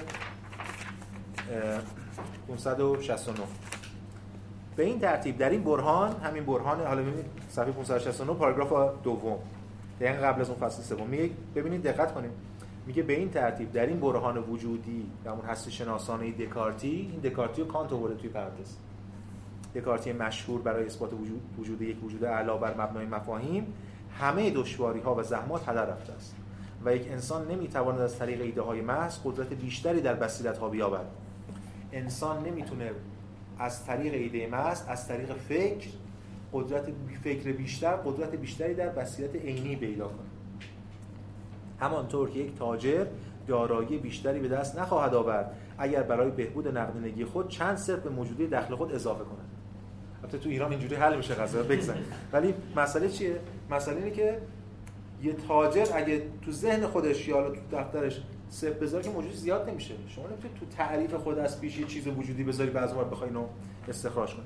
پس این از بحث نقد کام برهان وجودی میگم باز. این برهان وجودی با اون برهان وجودی که اسپینوزا مطرح می‌کنه که وجود وجودو یعنی وحدت من به نظرم حالا خود خودم چون وحدت وجودی هم شاید برام وحدت وجودی ها نمی‌تونه بزنه. این روی کرد. چون در واقع دارن وجود با کل با خود خدا حالا نام خدای هر چیز یکی می‌گیرن و اصلا این این این شکل از برهان رو استفاده نمی‌کنن. پس بنابراین سوالا جواب میدم. پس بنابراین اگه من بخوام بحث رو توی خلاصه کنم می‌تونم بگم که کان در واقع خدا رو رد نمی‌کنه. داره مشخصا خدای شخصی رو رد می‌کنه. خدای متشخص یعنی یه خدایی که تشخص یافته یعنی یه چیزیه. و عقل عرفی و دین یعنی دیندار عرفی همواره دنبال همچین خدایی. یعنی خدا براش همیشه یه چیزی یه جایی. یه چیزی یه جایی یعنی یه مکان داره. حتی وقتی خدای بیرون از جهانه خدای بی... باز خدای بیرون از مکانه. بیرون خودش مکانی اصلا نمیشه بیرون از مکان بود چون بیرون خودش مکانه. خب عقل عرفی دنبال داستانشه. اون داستانشو داشته خداش تاریخ اومده از اون خدایان انسان باره و اونا با هم می‌جنگیدن بعد یکی شدن بعد یواش اون قصه رو کانون اما این به معنای نفی هر شکل از الهیات نیست. به یه معنای دیگه کانت داره چون که عملا در عقل عملی کار می‌کنه. یه شکل دیگه از الهیات خدای غیر متشخص یا الهیات سلبی. یه جوری از یه شکلی از الهیات تنزیهی رو داره صورت بندی می‌کنه. و داره نفی می‌کنه اون انسانوارگی خدا رو که توی این روکردهای عرفی و دینی وجود داشت. بسیار. اینم از بحث ما در مورد جدل اصطلاحی اون بخش آخرم مطرح کنم و حالا زمان داریم خوشبختانه. دی بعد یه پرسش پاسخ و باقی ماجرا. ببینید قبلا اینو به خاطر سوال شده بود توی جلسه بخوام جلسه دوم ما بود سوم ما اینو مطرح کردیم. الان اینجا دیگه روشن‌ترش می‌کنم چون انتهای کتاب اینو مطرح کرده کان. نقل قولی هم می‌خواد کانت اینجا میگه ما دو نوع استفاده از ایده ها می‌تونیم داشته باشیم. قبلا هم گفتیم الان هم خب این صورت بندیش می‌بینیم. constitutive یا قوام بخش و regulative یا نظام بخش. روشنه منظورش. میگه که اگه ما خدا رو یا نفس رو یا کل جهان رو هر چی هست هر ایده ای به مثابه مرز ببینیم اون میشه استفاده نظام بخش. یعنی همین که گفتم فرض می‌کنیم یه جایی ببین ما در مورد کل جهان هر چی بگیم توهم اصطلاحی ولی باید این کل جهانی رو فرض کنیم تا بتونیم در مورد این فیزیک این جسم خاص حرف بزنیم. ما در مورد نفس هر چی به صورت ایجابی قوام بخش بگیم توصیفش کنیم نه توضیح بدیم. توهم اصطلاحی. ولی باید یه, م... یه وحدت درونی رو فرض کنیم تا اصلا بتونیم روش اگو رو بنا کنیم. در مورد خدا هم همینطور. هر چی در مورد خدا به لحاظ ایجابی بگیم توهم اصطلاحی آقا این چی می‌خواد چی دوست داره این بوی فلان اینو اینا به کنار. اما اگه به مسابقه شرطی یعنی شرط مطلقی برای امکان شرط یافتن هر شرطی در این جهان به نظرش بگیم مسابقه فرض این استفاده مجاز از این ماجرا. پس به اولی یعنی مجاز میگه نظام بخش و به دومی به غیر مجاز میگه قوام بخش. صفحه 595 این تقسیم بندی اینجا داریم میگه که حالا بحثش اینجا مفصل کردن زمین این در واقع بحث زمینه دیالکتیک اصطلاحی 5 6 مونده به آخر 595 بنابراین ایده های اصطلاحی احتمالاً کاربرد خوب و در نتیجه کاربرد درون ماندگار خود را حفظ خواهند کرد. حتی اگر معنای آنها مورد سوء فهم واقع شده و به منزله مفاهیم اشیاء واقعی تصور شده. حتی اگه ما خدا رو و نفس و اینا رو به منزله شیء واقعی جو تصور کنیم بازم می‌تونیم یه معنایی از اینا معنای مطلوب و خوب رو حفظ کنیم و بتوانند در اطلاق خود متعالی و دقیقا به همین دلیل گمراه کننده باشه حتی اگه این اتفاق هم بیفته باز یه امکانی داره برای زیرا این نه خود ایده بلکه در واقع صرفا کاربرد ایده است که در ارتباط با مجموع تجربه ممکن می‌تواند فرا رونده یا متعالی باشد. یا بومی. پس این می‌خواد حرف کانت میگه آقا این خود ایده نیست که برای ما مسئله است. این که ما چجوری اینو استعمال کنیم؟ کاربرد ایده است. ما می‌تونیم درست استعمالش کنیم می‌تونیم غلط استعمالش کنیم. می‌تونیم کل جهان رو مسائل پیش‌فرض بذاریم مقدمه فیزیکمون بعد بریم راجع به اجسام صحبت کنیم. می‌تونیم فیزیکمون رو ببریم به سمت آقا کل جهان متناهی است یا نامتناهی. این دو تا استعمال غلط از به نظر از این ایده هاست. کاربرد ایده متعالی است. اگر ایده متعالی یعنی بد دیگه غلط. اگر ایده به طور مستقیم به نوعی ابژه مفروض مطابق با آنها اعمال شود. و در اون ماندگار است. اگر فقط به کاربرد فاهمه به طور عام در خصوص ابژه هایی که به فاهمه به آنها می‌پردازد معطوف باشد. و به این ترتیب همه اشتباهات ناشی از این فریبندگی همواره نقصی در قوه حکم است. اما هرگز نباید به فاهمی یا عقل نسبت داده شود. پس مسئله همین دقیقا مسئله حکم کردن و شیوه استفاده از این ایده هاست. خود ایده ها فی نفسه ما نمی‌خوایم ردشون کنیم. می‌تونیم حفظشون کنیم ولی بازم یه جور پراگماتیستی دیگه. این کارکردش نسبت به خودم یه ریشه پراگماتیستی داره اینجا نشون میده خودش. و در واقع ایده های عقل محض من خدا و نفس و اینا میشه گفت به زبان امروزی از نظر کانت نه اثبات میشن نه انکار میشن. به مسابقه ابژه. اصلا کانت نسبت به اینا لاعدری ولی به مسابقه یک فرض اینا رو ازشون استفاده می‌کنه برای اینکه یعنی میپذیره اینا رو در نهایت. آخرین نقل قولم بخونیم صفحه 613 حالا همشون نمی‌خونم ولی ببینید از خط سوم. میگه حال اگر رو توانیم نشان دهیم که اگرچه ایده های سگانه همین روانشناختی جهانشناختی الهیاتی مستقیما به هیچ ابژه‌ای که با آنها مطابقت داشته باشد و تعیین آن ابژه مربوط نمی شود اما می‌تونیم استفاده نظاممند از اینا بکنیم. پیشورز این ابژه رو در ایده پیشورز بگیریم. بعد در انتها میگه که این است استنتاج اصطلاحی همه ایده های عقل نظر برس نه به عنوان اصل قوام بخش گسترش شناخت ما به ابژه های بیشتر از ابژه های بیشتر از آنچه تجربه می‌توان ارائه دهد بلکه به عنوان اصول نظام بخش وحدت نظاممند کسرت شناخت تجربی حسی به طور این عنصر وحدت بخشش در واقع برای ما مهمه. این وحدت هم که میگه وحدت غیر شخصی یا منظور یکی نیست. یه چیزی باید باشه ما نمی‌دونیم یکی چند ولی بهش میگیم نفس. بلکه می‌تونیم راجع به ایگو حرف بزنیم. اینکه اون نفس چند تاست نمی‌دونیم. اینکه اون خدا چند تاست نمی‌دونیم الان از این منظر. اینکه نومن یا جهان بی نفسه چقدر این سلسله ادامه پیدا می‌کنه نمی‌دونیم. ما فقط می‌تونیم همین نظام بخش صحبت کنیم دیگه اینقدر روشن دیگه. حالا که تکراری حرف نزنیم.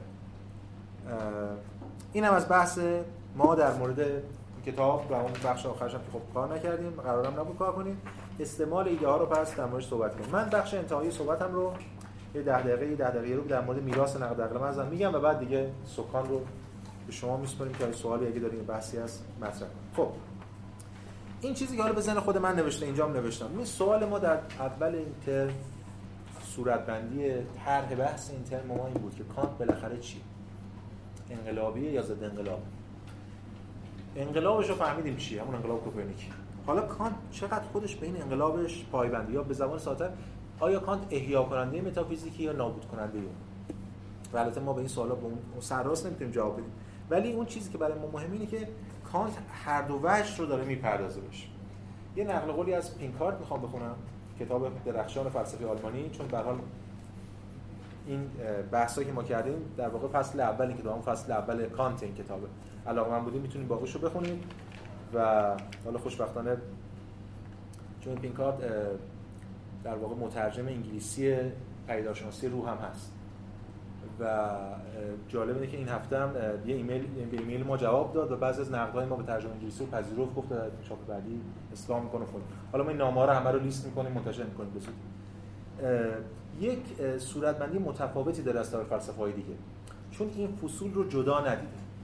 با این روکرد هگلی رو کنار هم دیده و کل ایدالیسم آلمانی رو همونجوری که حالا من تحت تاثیر این و تحت تاثیر روکرد دیگه تون کتاب ایدالیسم آلمانی این نگار داشتم. بین دو انقلاب فهمیده. این انقلاب کانتی و انقلاب هگلی و اون واسه انقلاب خود انقلاب کبیر فرانسه به لحاظ سیاسی. خیلی کتاب درخشانیه. ارزش اینو داره. ببینید بخش بحثای بخشایی داره که ما معمولا تو فلسفه هیچ وقت بهش نمی‌پردازیم. یعنی بخشای بحثای مربوط به رمانتیکا. که من قبلا معرفی کردم. خب ببین پینکار اینجا در پاسخ به این سوال چی میگه؟ این صورت بندی که ارائه میده. بعد می‌خوام یک چند گام فراتر بریم. میگه که صفحه 61 که حالا این نسخه که من دارم که البته یه ویرایش هم شده بعدش. میگه که این نکته به ویژه از آن رو از خان را برمیاشفت که آشکارا هر گونه دانش ما از خداوند را انکار می‌کرد.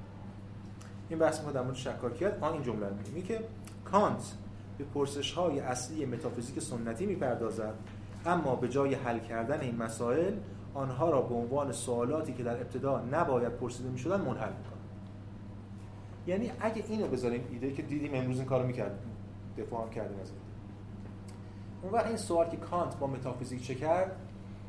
اول باید این قبلش باید این سوال جواب بده که کدام متافیزیک؟ اگه منظور اون متافیزیکی که ما قبلا میشناختیم کانت هم اونو زده مثل هیوم. اما کانت داره یه متافیزیک دیگری رو می‌سازه و علم می‌کنه. این متافیزیک کانت داره علم می‌کنه تا چه حدی نسبت داره با اون متافیزیک قبلی و تا چه حدی می‌تونه ارضا کنه میل بشر رو به شناخت. چرا ما رفتیم سراغ متافیزیک؟ ما بیکار نبودیم بریم سراغ متافیزیک. ما از یه پروبلماتیک عینی انضمامی شروع کردیم رفتیم به عمق. زدیم به عمق رسیدیم به مسائل متافیزیک. مثلا می‌خوام یه اتفاق سیاسی میفته می‌خوام بگیم آقا این کار درسته یا غلطه. باید بحث کنیم این روی مبانی استواره روی سیاست. سیاست جواب نمیده علم سیاست میره اندیشه سیاسی میره فلسفه سیاسی متافیزیک و این ماجرا. هر جایی بره همین. به این دلیل ما رفتیم سراغ متافیزیک. حالا شما این متافیزیک تحویل ما میدی که هیچ کدوم از اون مسائل ما رو حل نمی‌کنه بهش کمک نمی‌کنه. جز علم طبیعی. یعنی اون محدوده اندک و کوچک شناخت. به همین دلیل اینجا توی اون چیزی که من تقسیم کردم چهار تا ذیل میراث نقد عقل محض شماره یکش رو اینو گذاشتم دیگه که نفی متافیزیک. یعنی میراث نقد عقل محض نفی متافیزیک معنای پوزیتیویستی امروزه. ادامه آرمان مدرن روشنگری یعنی ساختن مبانی فیزیک. متافیزیک که به درد فیزیک نخوره اصلا چه به درد ما می‌خوره؟ کانت نشون داد. ما متافیزیک یک فاز عرصه بسیار وسیعه بی نهایت بزرگ. ما یه بخش کوچیکیشو می‌تونیم آگاه باشیم و هر داریم روی اونجا حکم صادر کنیم. اما برای فیزیک همین بخش کوچیک کافیه. ما اون بخش کوچیکی رو می‌تونیم حکم بدیم که روی برای فیزیک کافیه. باقی چیزا به در حداقل نقد عقل محض داریم میگیم دیگه. باقی چیزا رو کاری بهش نداریم. پس این یکی از میراث‌های مهم نقد عقل محض همونش که قبلا گفتیم پوزیتیویسم منطقی و بخشی از فلسفه تحلیلی رو میشه میراثدار نقد عقل محض کانت دونست. هرچند کانت نقد عقل عملی نقد قوه حکم میره اون کار دیگه هم می‌کنه. ولی مشخصا نقد عقل محض اینو جدا می‌کنه می‌دونید بعد از کانت هر نحله‌ای که بود هر رویکرد فلسفی که وجود داره یکی از این آثار رو در دست می‌گیره و اونو بسط میده. فیشته میره سراغ نقد قوی نقد عقل عملی و من اصطلاحی. شلینگ و رومانتیکا میرن سراغ نقد قوه حکم و و فلانه. این وحدت فرو میپاشه. به حال یکی از میراثداران در واقع اینه. شماره دو این کتاب همونجوری که دیدیم امکانی رو برای سطح دیگری از شناخت فرافنومنال فراهم کرد. یعنی درسته که همه اینا ریخت دور گفت تو حرف بزنیم باشه اما گویی امکانهایی رو یک گپ یک یک فرصت هایی رو باقی گذاشته برای آیندگان که بعدا من روی اون بحث کنم مثل همین ایده الهیت و سلبی. مثل اون جمله معروف کانت که خب خیلی هم شنیدن تو مقدمه توی پیشگفتار میگه صفحه 56 اون جمله معروف میگه من مجبور بودم دانش را انکار کنم تا جایی برای ایمان باز کنم. چرا که جزمیت متافیزیک یعنی این پیش داوری که می‌توان بدون نقادی عقل محض در متافیزیک پیش رفت سرچشمه حقیقی هر گونه بیمانی ضد اخلاق است. و چنین بیمانی همواره بسیار جذب است این جمله معروف که انکار کنم یا حالا محدود کنم. من خواستم دانش و علم رو محدود کنم تا جا برای ایمان باز بشه. خود این هم که از نتایج همین امکان برای سطح دیگری از شناخت فرافنومناله یا حتی اخلاق مفهوم آزادی خود کانت هم بس میده یکی دیگه از میراث مهمش به نظرم چون که قبلا تو هم کلاس صحبت کردیم پیداشناسی حسر یعنی اون ایده که سوژه بدون دسترسی به جهان خارج بدون اثبات ایدهاش در جهان خارج بدون اینکه بتونه متوسل بشه برای ادله و دلیل آوری آیا می‌تونه ادعایی کنه؟ کان میگه آره. این سوژه فی نفسه پیش از اون جهان یه امکاناتی داره.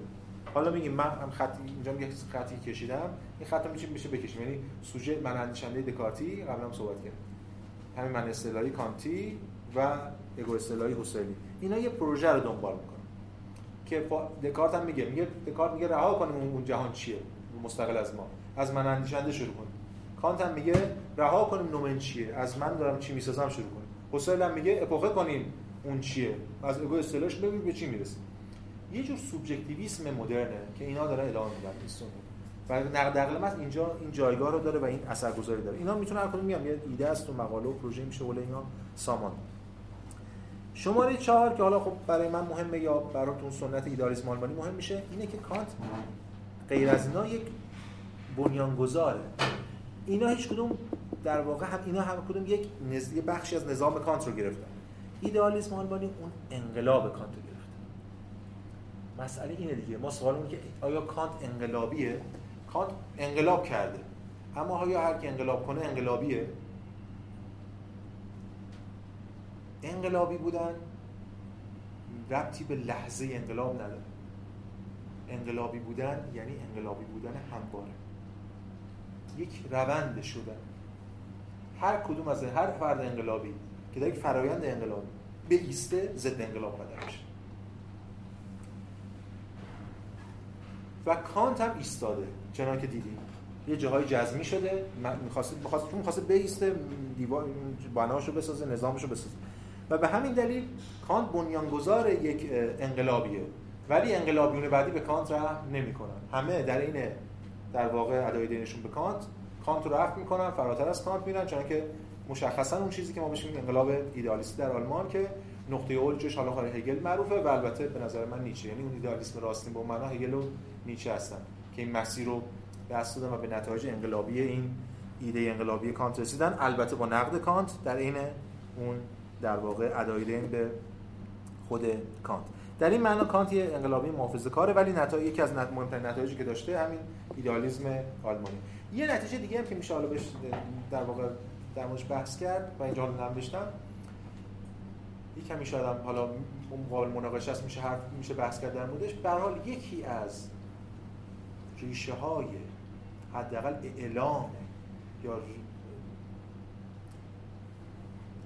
رسیدن بشر به نیهیلیزم که با نیچه به سراحت اعلام میشه کانت.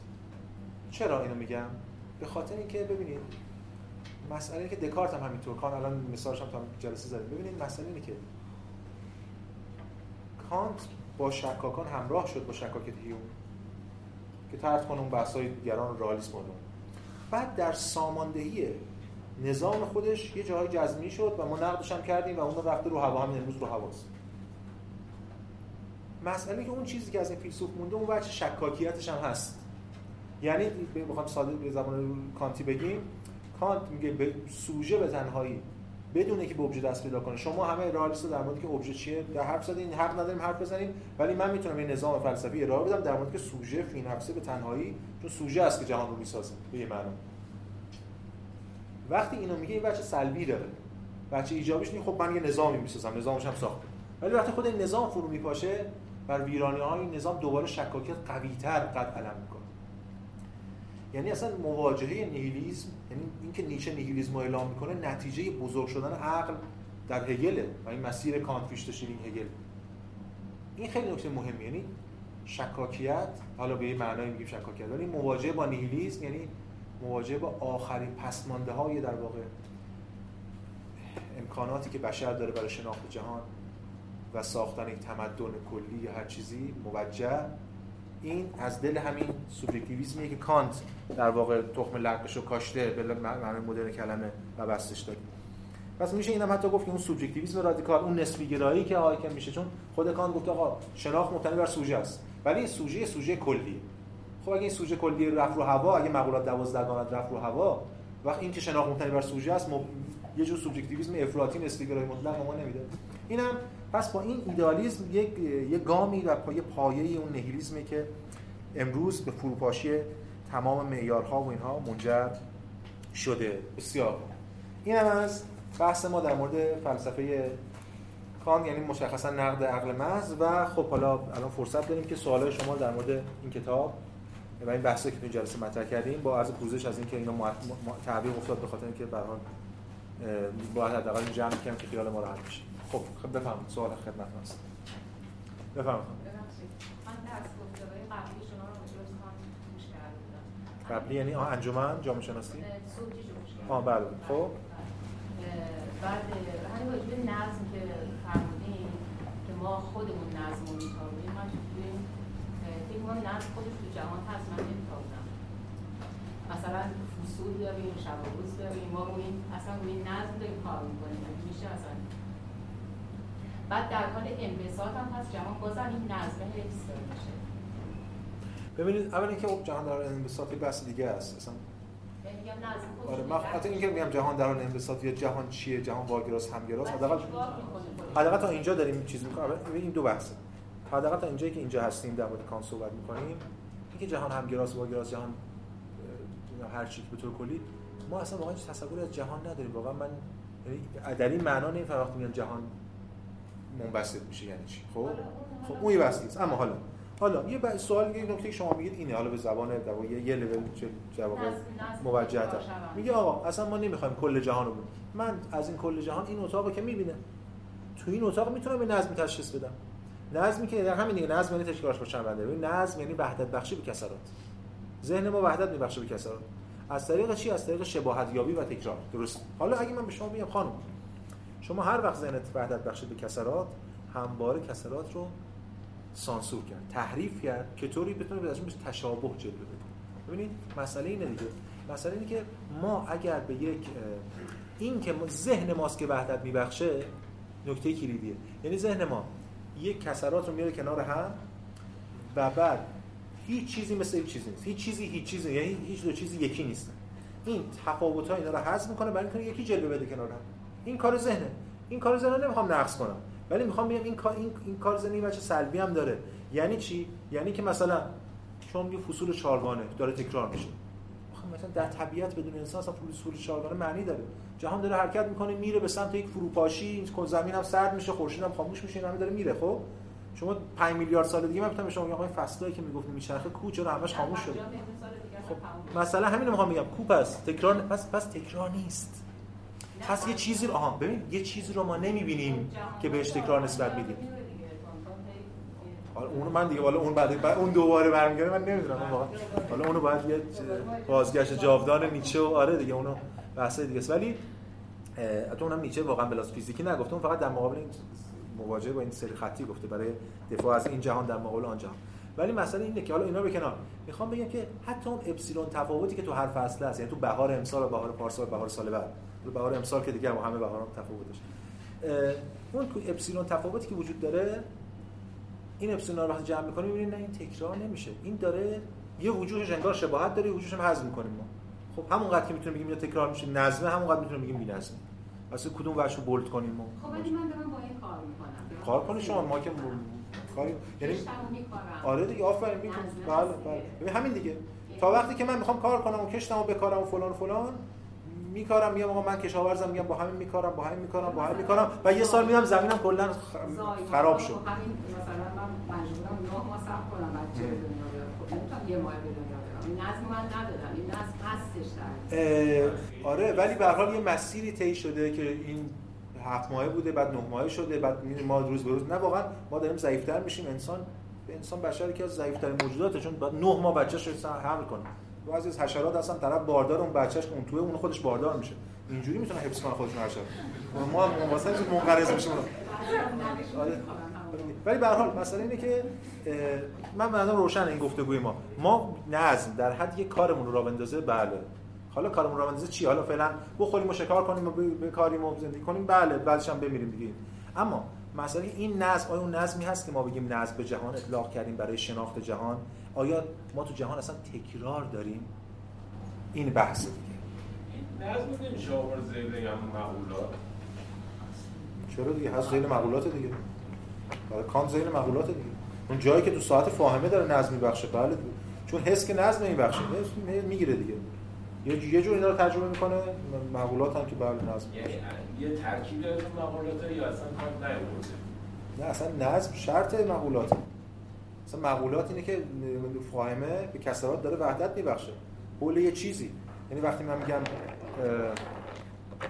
وقتی میگم این ماژیک و این ماژیک و میگم دوتا ماژیک یعنی دارم حول یه چیز به اینا وحدت میبخشم. ولی من می‌تونم بگم دوتا ماژیک. ولی میگم این آبی این قرمز. نمی‌تونم بگم دوتا قرمز دوتا آبی. ببینید مثلا کدوم منظر نگاه کنید که وحدت ببخشه به ماجرا اوکی. خب بفهمید یه بحث برده و داشتیم. بله بله. گفتیم توی اما توی مثلا بحث نفس من یعنی می‌تونم لیمیت بذارم برده نمی‌تونم حداقل- حداقل کانت توی نقد عقل محض فعلا تا اینجایی که هست. ادعاش اینه که ما کلا می‌تونیم لیمیت یعنی بگیم که آقا یه چیزی باید اون پشت باشه من نمی‌دونم چی ولی باید باشه تا من اصلا بتونم باقی چیزا رو سوار کنم. همین لیمیت گذاشتنم مستلزم اینه که بدونم بعدش چیزی هست. با این پیشورز که من نمی‌دونم چی میگم. منم نمی‌خوام دفاع کنم از این چون مثلا لیمیت هم قائل نیستم خب؟ که ما بر حد شناختمون لیمیت بزنیم. اصلا این یه دیگه تناقض فیزیک درونی داره. ولی تمایز کانتش بین بردار مرز اینه که انگار یکیش داره از اون ور حکایت می‌کنه. یکیش از اون ور حکایت نمی‌کنه. ببینید در واقع این بحث تو رویکردهای کانت پژوهی متأخر برای دفاع از کانت. چون کانت یه حرفایی هم زده ایجابی هفته پیش دیدیم. در مورد شیء فی‌نفسه که اصلا دیگه limit نبود که داره راجع خودش حرف می‌زنه اصلا border هم نبود. رد کرده بود راجع بعضی اصلا میگن کانت اونجا یه خطاهایی مرتکب شده. ما می‌تونیم یه یک نسخه بازسازی شده ای از کانت ارائه بدیم خب؟ پیتون اینجوریه. بعد بعضی از تحلیلی ها اینجوری. آلیسون و اینا اینجوری می‌خونن کانتو. اون بچه وجود متافیزیکال ماجرا می‌ذارن کنار. اینجوری می‌خوام بفهم. اینجا یه معنایی داره حرف اینا در ذات معرفت شناخت شناسی. میگه آقا جان ما تو اون حد رو می‌ذاریم پیشورز می‌گیریم کاری باش نداریم. ولی آیا این کمک می‌کنه که اینو حل کنیم؟ اگه کمک می‌کنه حل. ببین ما توی خب همین دیگه این همین کار کرده دیگه. مثلا کل نومن اصلا کار کرده نظام بخش کار کرده این کار کرد شما می‌تونید چیز محال کار کرد بگیرید ما دو مهندسی می‌خونیم مثلا درس هست بود معادلات دیفرانسیل بخوندن بچه‌ها. کل بحث راجع به آیه رادیکال منهای یک. میاری تو معادله معادله حل می‌کنی به توان دو میرسونی میره. مثلا رادیکال منهای یک نداریم. ولی بدون رادیکال منهای یک نمیشه اینو حل کرد. این کار کرد گران است دیگه بله. خب بفهم رو چجوری می‌زنه؟ چیه شیر می‌زنه؟ جمعگره ها رو چجوری می‌زنه؟ یعنی تو اون ت- ت- تضادها اومده توضیح داده. تسلسل میگه اگه این سلسله ادامه داره مثلا اون فرض تسلسل محال است دیگه. تو سلسله علل نمی‌تونه تا بی‌نهایت ادامه پیدا کنه. باید یه جا وایس دیگه یه جا باید یه چیزی بشه. اینو میگه. تسلسل محال آره تهی آره با احساسات نمیزن چون این ور بعضی با احساسات میزن دیگه. میام احساس می‌کنم که دارم انتخاب می‌کنم با اون نمیشه جبر بزن اختیار خب بعد مثلا یه جور دیگه. یه جور دیگه. خب بخونید فصل دوم کتاب دیگه بخونید من اونجا توضیح. یعنی یه جور دیگه به این معنی که نمی‌تونه قائل به اختیار چیز باشه. اون اختیار عرفی باشه. که آقا من احساس می‌کنم که فلان. نه نه. اون احساس احساس جواب این عقل نیست. مثلا شعر هست که چی بی معناست چیه؟ این که که آره دیگه همونه این که این که این کنم یا آن کنم خود دلیل اختیار است سنم خب؟ اینو نمیگه. اما یه چیز دیگه میگه. یه, ساحت دیگه از اختیار رو حفظ می‌کنه برای اینکه مسئولیت به انسان بده لحاظ اخلاقی. چون اگه جبر مطلق باشه انسان مسئول ما ما دیگه بودیم دیگه همه مسئولیم و همه چیزی همه معلول سلسله. این یه جای مسئولیت رو ایجاد می‌خواد بکنه. یه امکانی رو من تو فصل دوم توضیح دادم دقیقاً. یعنی تلاشمو کردم خیلی خلاص آره. که به لحاظ ایجابی س... یه بحث در مورد آزادی مثلا اون البته له میشه اون بحث کانت ولی امکاناتی رو ایجاد می‌کنه برای هگل و مارکس. خیلی مهم اون بخش. این آزادی ایجابی اون positive freedom که اینا مطرح می‌کنه. خب سوال بفرمایید شما بعد بفرمایید. مثلا میشه الان یه جلسه قبل توی بحث مقالطات بحث مقالطه سوم این که میاد بحث جوهریت رو می‌گیره. یعنی ما اساسا نمی‌تونیم مقالطه اول جوهریت. خب. استفاده چه استفاده ازش می‌کنه کل علم النفس کلاسیک رو در چند هزار سال میترکونه یعنی کل علم النفس اصلا ایدهش استواره بر فایدون افلاتون که نفس جوهر اصلا چرا نفس میمونه؟ بقای چون جوهر ثابته اعراض متغیرن نفس باقیه. بعد کل رابطه تو ارسطو حالا به معنای خیلی کلیشه میگم چون الان بعضی دیدم نوسما و اینا بحث دیگه کردن کاری بهش نداره نفس در واقع صورت ولی بدن ماده است. این ماده همه اینا رو می‌بره رو هوا. اصلا این علم نفس رو می‌بره زیر سوال و یه علم نفس دیگه روانشناسی نفس شناسی دیگه ای می‌خواد توی نقد نقد عقل عملی بنا کنه که اون البته کاملا اخته است یعنی هیچی هم روش بنا نمیشه. ولی یه امکانات ایجاد می‌کنه هفته پیشم گفتم فکر کنم. مثلا اصلا اقراق نیست بگیم زمین ناخودآگاه فرویدی از اینجا داره میاد. یه چیزی هست توی ما که ابژه نمیشه. مثل افق دیگه خود فروید هم مثال سایه رو می‌زنه. افق هیچ نمی‌رسی ولی یه چیزی هست. این از کجا می‌فهمی؟ مثلا فروید در مورد ضمیر ناخودآگاه از کجا صحبت می‌کنه از کارکردهاش دیگه. از کارکردهاش میاد تقسیم بندی می‌کنه. حالا اون پیش آگاه و فلان و فلان بعد دیگه بعدش هم ego super ego و بعد فروید متأخر و تاناتوس و باقی واجب این این مسئله اینه که امکانی رو ایجاد می‌کنه برای ماجرا که خیلی مهمه.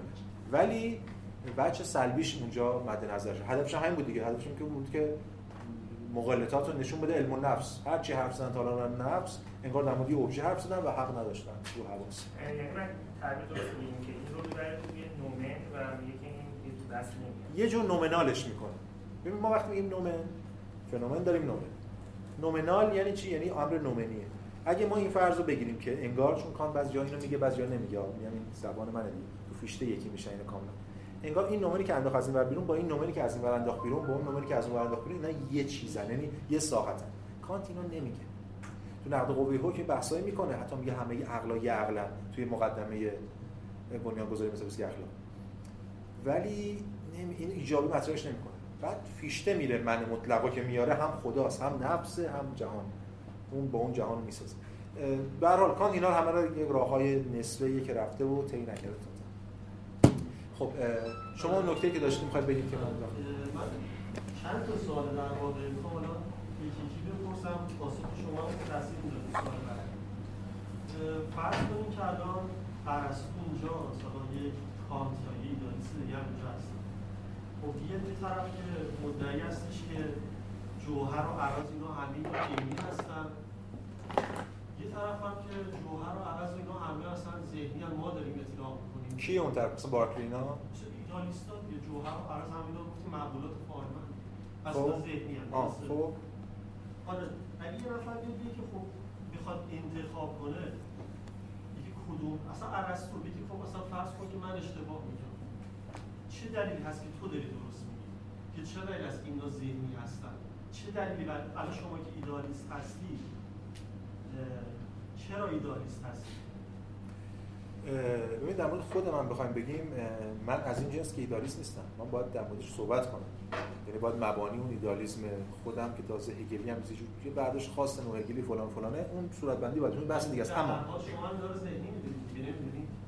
من ذهن اونقدر کوچیک نمی‌دونم که ما اینو فرض کنیم. من ذهن بهش نمیگم. مثلا مثلا تو روح که میگیم تو هگل یه روح یه حقیقت که یه تجلیش ذهنه یه تجلیش هم ماده است. و همین میگن چه می‌دونم این حرف غلط مارکس توی تزای فویرباخ که میگه آقا ایدئالیسم مثلا هگلی و ماتریالیسم فویرباخی اصلا ایدئالیسم هگلی اینجوری در مقابل نیست. ماتریالیسم توی ایدئالیسم هگل یعنی هگل فلسفه طبیعت درس داده مفصلی بخشی از ماتریالیسم یعنی ماده تجلی اون روحه ذهن هم تجلی اون روحه. اینا ماهیتا چون من وحدت گرام خب؟ اما این که اینا با هم چه نسبتی برقرار می‌کنن این یه بحث دیگه. مثل اسپینوزا نیست دیگه. دیالکتیکی تاریخی فلان. اما سوال اصلی شما اینه که آقا شما چی می‌تونید تعیین کنید کدومش درسته خب؟ این کدوم درسته؟ ما رو برمیگرده مسئله معیار. سه تا سومیش هم شما. خب من که سومیشو باید بیام بگم دیگه. نه نه. خب بگم که اینجا شاخصه چیه؟ اگر همین دیگه. خب حالا ببینید. بین ایدالیسم های اردبیلی ایدالیسم حالا کانتی و اون رئالیسم ارسطویی بخواد سه نفر دفاع کنن خب شاخ اون شخص شاخصه ببین چی باشه که ببین آفر مسئله الان یه چیزیه.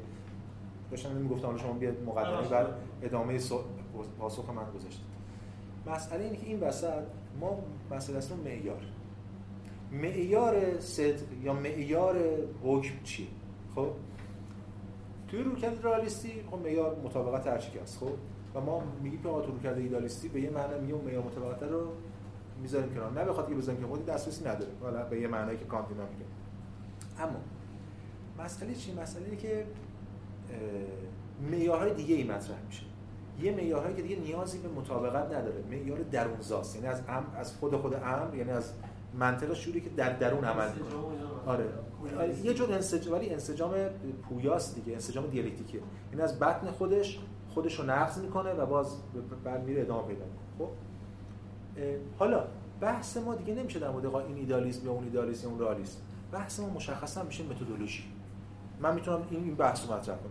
یعنی اینکه پروژه این خودش ولی مثلا که این متدولوژی چه متدی رو اصلا حق داره انسان برای شناخت استفاده کنه؟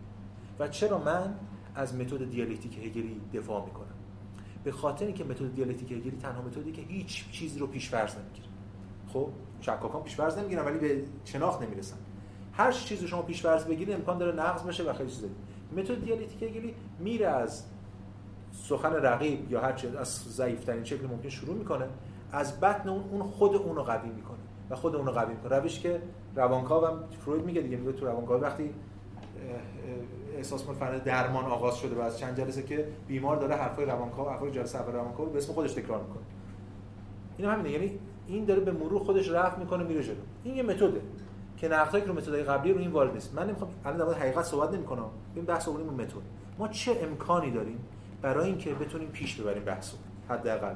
فارغ از اینکه قایتش به حقیقت می‌رسیم یا نمی‌رسیم. الان مسئله ما اینه. الان ما اینجا خفه شدیم. نقدهای زیادی مطرح شده. ما فقط می‌خوایم بتونیم ببینیم چه جایی هست که بتونیم پامون رو بذاریم بیایم بیرون. به صورت ایجابی جایی نیست. به صورت سلبی هست. یعنی بتونیم کل این چیزایی که می‌خوایم نقد کنیم رو در یک فرایند قرار بدیم و دیگه که فلان فلان. اما مسئله اینه چه همین حرفایی که من دارم می‌زنم مال یه بحث دیگه است. مقدمات دیگه ای می‌خواد و خیلی چیزای دیگه که جاش الان اینجا نیست واقعا.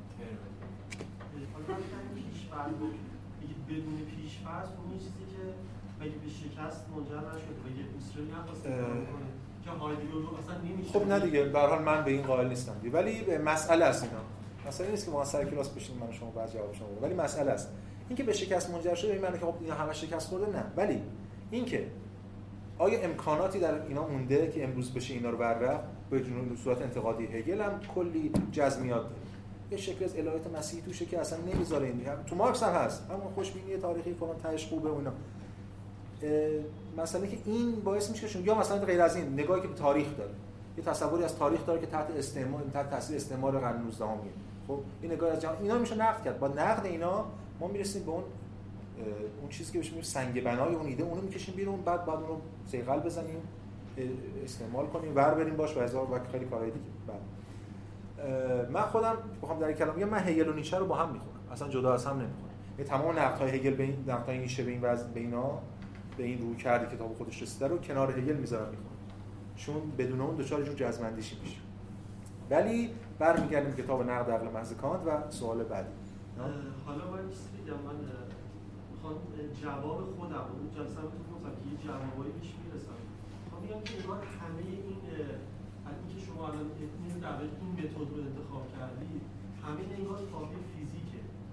حالا اگه فیزیک کوانتوم انقدر قوی نشده بود شما بازم ایدالیست خب حالا شما چرا نمیگی اگه ایدالیسم هگل نبود فیزیک کوانتوم مثلا قرن 19 شکل نمی‌گیره؟ این رابطه درونی داره. من که میگم همه روح روح تجلیات داره.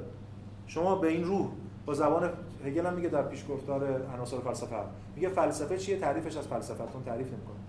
اینه که فلسفه زمانه است که بندیشه در میاره همون روح هر چی که هست. اینه شما با اینک فلسفه بهش نگاه کنیم میشه فلسفه؟ با اینک فیزیک نگاه کنیم میشه فیزیک؟ با هر اینک نگاه کنیم. من که میگم اینا همه در هم تنیدن حالا همون می‌خوام. ولی شما فیزیک رو جدا می‌خواید بخواید اصالت بشه ببخشید من اصلا می‌خوام که در نهایت اینه که کدوم روش کاربردی انگار معیار اینه. اصلا کاربردی اصلا قبول کاربردی. ولی باز چه ربطی داره که فیزیک معیاره؟ فیزیک مبانیش پس میگم اشتباه گفتم فکر کنم. می‌خوام بگم انگار معیار در واقع اینه که کدوم الان واسه دنیا بله بله بله. من قبول دارم. اصلا جا اول جلسه من این بحث مطرح کردم. آقا فلسفه مسائل متافیزیک مسائل خلا نیستن. پروبلماتیک ما الان این وضعیت انضمامی ملموسه. میریم ببینیم چجوری در این با عمق بریم بریم مسائل فلسفی که باید ور بریم باشه تا این حل بشه چیه؟ آره من اینو کاملا قبول دارم. کاربردی به این معنا می‌فهمم. ولی نه به این معنا کاربردی مثل الان بحثی که در کاربردی سازی و نئولیبرالیسم اینا میشه. آقا این بحث فلسفی چه کاربردی داره؟ یعنی منتظم میگه آقا همین دیگه چجوری که این آره. آره ولی معنی که شما میگید آره من می‌فهمم. به این معنا من خودم حتی یعنی نه فقط یه, یه سری رویکردهای خیلی جدی هستن که اصلا هگل پراگماتیستی می‌خونن. به این معنا. یعنی که این داره کاربردی تحلیل میشه اینا رو چجوری می‌تونیم یعنی بر اساس استعمالش خود هگل هم بحث اینجوری داره. میگم الان جاش واقعا اینجا نیست که خیلی خلاص بسیار ریاضی و هندسه اعتبار خودشون از تحلیل بودن گزاره‌هاشون در میارن. علوم طبیعی از طریق تجربه. فلسفه این وسط اعتبارش از کجا به دست میاره این تعارضاتی که اینجا بهش برخورد نمیشه بحث به کل موضوعات پرداخت و بی اعتباره؟ خیلی بگی اعتبارشون از تحلیلی و ببین من اون چیزی که می‌فهمم وقتی میگم باز اینم بحث مفصلیه این خیلی بحث فراتر از این حرفه این برمیگرده به معنای فلسفه کارکرد فلسفه نوع مواجهه ما فلسفه هر کسی با هر کسی تعامل حالا دارم من اون چیزی که به ذهنم می‌رسه میگم. اعتبار فلسفه از اینجاست که در واقع ناگزیره. به خاطر که مبنای چیزای دیگه است. این فلسفه که مثل ریاضی یا فیزیک نیست که مثلا بگی علم. اینجوری نباید ببینیمش. خب؟ مثلا دیده میشه اینجوری هم چارت داره و فلان. ولی مسئله چی؟ مسئله که فیزیک دچار بحران‌هاییه. که این بحران‌ها رو نمی‌تونه تو خود فیزیک حل کنه. در مورد مثلا اخلاق هم می‌تونیم بگیم. حتما. بله. نه بحث اینه که ما به چیزایی خب حالا در مورد حالا یه لحظه واسه حالا ببین اصلا اخلاق پزشکی جامعه شناسی فلسفه همه اینا. دچار بحران‌هایی هستن این بحران‌ها بحث ها رو بین دو تا جامعه شناس سر کله هم می‌زنن. شما اینجا وایسادین میگین آقا حق با این یا حق اون. یه فیلسوف نگاه می‌کنه میگه آقا. این مبناش فردگرایانه است اون کلگرایانه است. تا هزار سال هم سر کله هم دیگه بزنن همینه. باید بریم تو مبنا. یعنی بحث حساب کنید اصالت با فرد است یا با کل؟ بحث فلسفی. اخلاق خیر و شر. درسته دو تا آدم اخلاقی می‌تونن آقا این کار اخلاقی است یا نه؟ الان بحث تعرض و آدم لو دادن تعرض و افشا و اینا بحث دیگران. این اخلاقی اون اخلاقی میگن نیست دعوا فلان. مثلا که خیر و شر خیلی از این دعواها سوریه کاذبه. به خاطر چی؟ وقتی این دو طرف درباره معنای خیر و شر یا معیارش چیز نداره. این بحث چه فلسفی. فلسفه اخلاق. خب فلسفه یعنی؟ آره اصلا همینه. اصلا هم از نظر من همینه واقعا. من یادمه که دغدغه‌م سیاسیه تو فلسفه. دغدغه سیاسی یعنی ما دیگه کار سیاسی می‌کردیم اونجا شعار میدیم اونجا سرکله می‌زدیم فلان. بعد دیدم آقا اینا همه مسئله چیزیه. من نمی‌تونم تعیین کنم موجه کنم مثلا فلان اکتمو. خب درست داره چهار تا یاد داشتم می‌نویسیم ولی مثلا که اون دوچار بحران موجه سازی به همین دلیل در طول سه ترم من سه بار تغییرش دادم تا رفتم فلسفه. خب مثلا اینه که جامعه شناسی علوم سیاسی فلان مجبوری بیای اونجا. و به نظر من به این معنا برای من فلسفه ارزشمنده. میگم فلسفه به مسابق علم نابی که فارغ از تمام این دعواهای روزمره یه چیز عمیق میاندیشه به من مزخرف محض. اونم اینجوری لاس زدن با یه چیز انتزاعی حتی ریاضیات هم بدتره. چون ریاضیات اول واسه می‌تونید باشه چهار تا پل هوا کنه ولی مسئله اینه که این از این منظر فلسفه ضروریه. حالا بریم اونجا بحث کنیم ببینیم اون چه امکاناتی داره. اون چه نقایصی داره چه انسدادهایی داره ببینیم چیکار می‌تونیم بکنیم. اگه برسیم به نتیجه آقا همه این انسداد همین مشکلات تو فلسفه است و فلسفه هیچ راه حلی نداره خب دیگه فاتحه خونده است و دیگه تعطیل کنیم. بریم می‌خوام فقط بفهمم که درست فهمیدم یا نه و احتمالا چون غلط فهمیدم همه چی بیرون اون چیزی که نگاه عرف زمان داره بر اساس حرکته اه، مبناش روی حرکته چون حالا زمین داره خودش میچرخه بعد شب میشه صبح میشه دیروز بوده روی. تغییر آره تغییر روی تغییر آره حرکت. اون چیزی که کانت از زمان به ما میگه زمان یک چیز پیشینی است که ما باید تمایز گذاشتن بین اتفاقات ازش استفاده می‌کنیم خب بازم همین یکی میشه. ببین این هم میشه تمایز آره نه تفاوت کانت با اون قبلی ها در این نیست چون باز تمایز گذاشتن یعنی این تغییر رو دیدن و این تمایز این همون میشه همون روند آره ف- فرقش در مورد اینکه کانت میشه بشه منو سوبژکتیوش می‌کنه یعنی می‌بره قالب شناخت فقط فرقش اینه که میره از این تو نگاه می‌کنه. امر این کانت نیست بله. این کانت تمام بحثش که مکان حالا با زمان به ویژه بحث نیست چون زمان خیلی مهمه. و امروز هم الان هنوز الان یه مسئله ما امروز مسئله زمانه حالا بحث دیگه. که الان واردش نمیشیم. ولی کانت میاد زمان رو از یه امر ابجکتیو یه امر ابجکتیو فرعی یه ام- امر ابجکتیو حاشیه‌ای. میاد تبدیل کنه به امر سوبژکتیو اصلی در کنار ما. ولی اصلا بچه اونتولوژیکال برای زمان قائل نیست. دیدیم که یه قالب هگل بچه اونتولوژیکال برای زمان قائل میشه ولی مکان دیگه نیست. یعنی جهان زمان میشه. روح زمان دیگه میگه آخر تو نیست این که چجوری میشه بر این اساس اندیشید به ایدئالیسم مبتنی بر زمان؟ یعنی حقیقت زمان میشه. این مکان ماده فرع تجلیات زمانه به واسطه درک مدل مینیمال اینجوری. اینه که تازه میشه گفت چرا تو میمیده اون قرن 19 ما فیزیک کوانتوم می‌رسیم. یعنی امکاناتشون اونجاست کاملا.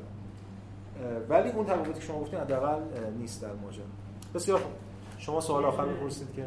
دوتا دو تا گریز خودتون چون که امروز حالا اندیشه سیاسی یا حتی فلسفه سیاسی زدی یکی اونجا که کانت ها یا انقلابی بود انقلاب حالا به و بعدتر اینکه رشته خودتون رو عوض کردید به این که فلسفه به این دردتون که بخوره با وجود همه این که بحثایی که شده توی یونان دموکراسی به اون معنایی که ما امروز متوجه میشیم نبود یه معنای دیگه بود اینا با این وجود من فکر می‌کنم که اون ایده ای که ما از دموکراسی داریم همچنان همینه که توی یونان بود.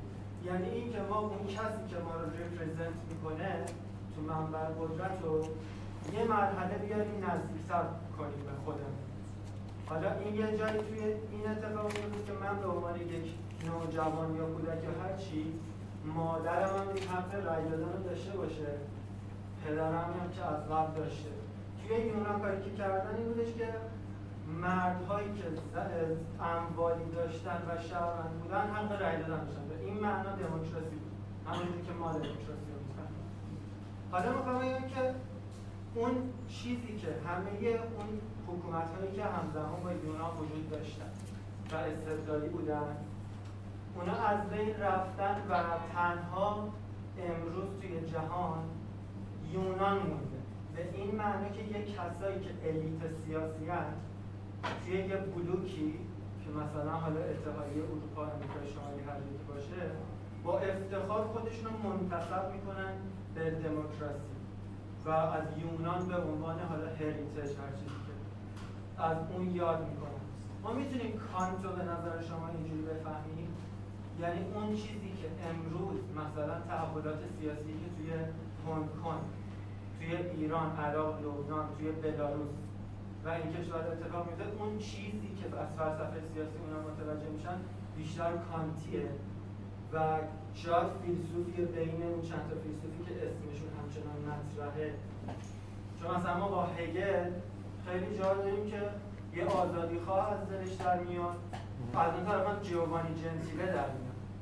ولی تو کانتیا ما شاید کمتر کسی داریم که به عنوان یک خود کانت یا پیرو مستقیم کانت توی یه چیزی مثل آشویت یا گولاگ مثلا نقشی بخواد به این معنا بله. می‌تونیم بگیم که جهان کانتیه.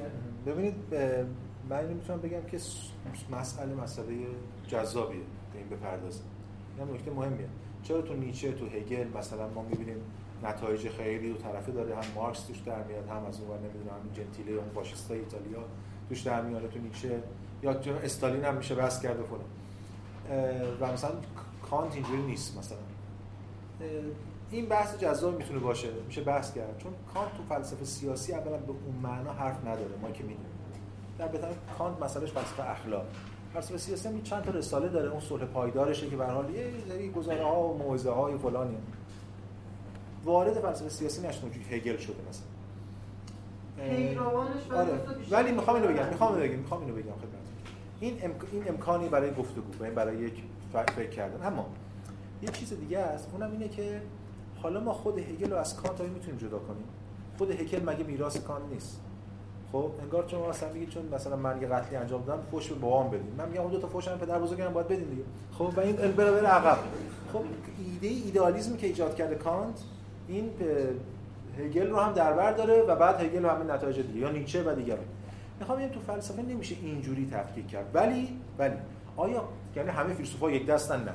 این تمایزات رو میشه بهانه‌ای در قرار داد برای اندیشیدن. به همین دلیل بحث که شما کردین برای منم جذابه. بهانه‌ای برای اندیشیدن.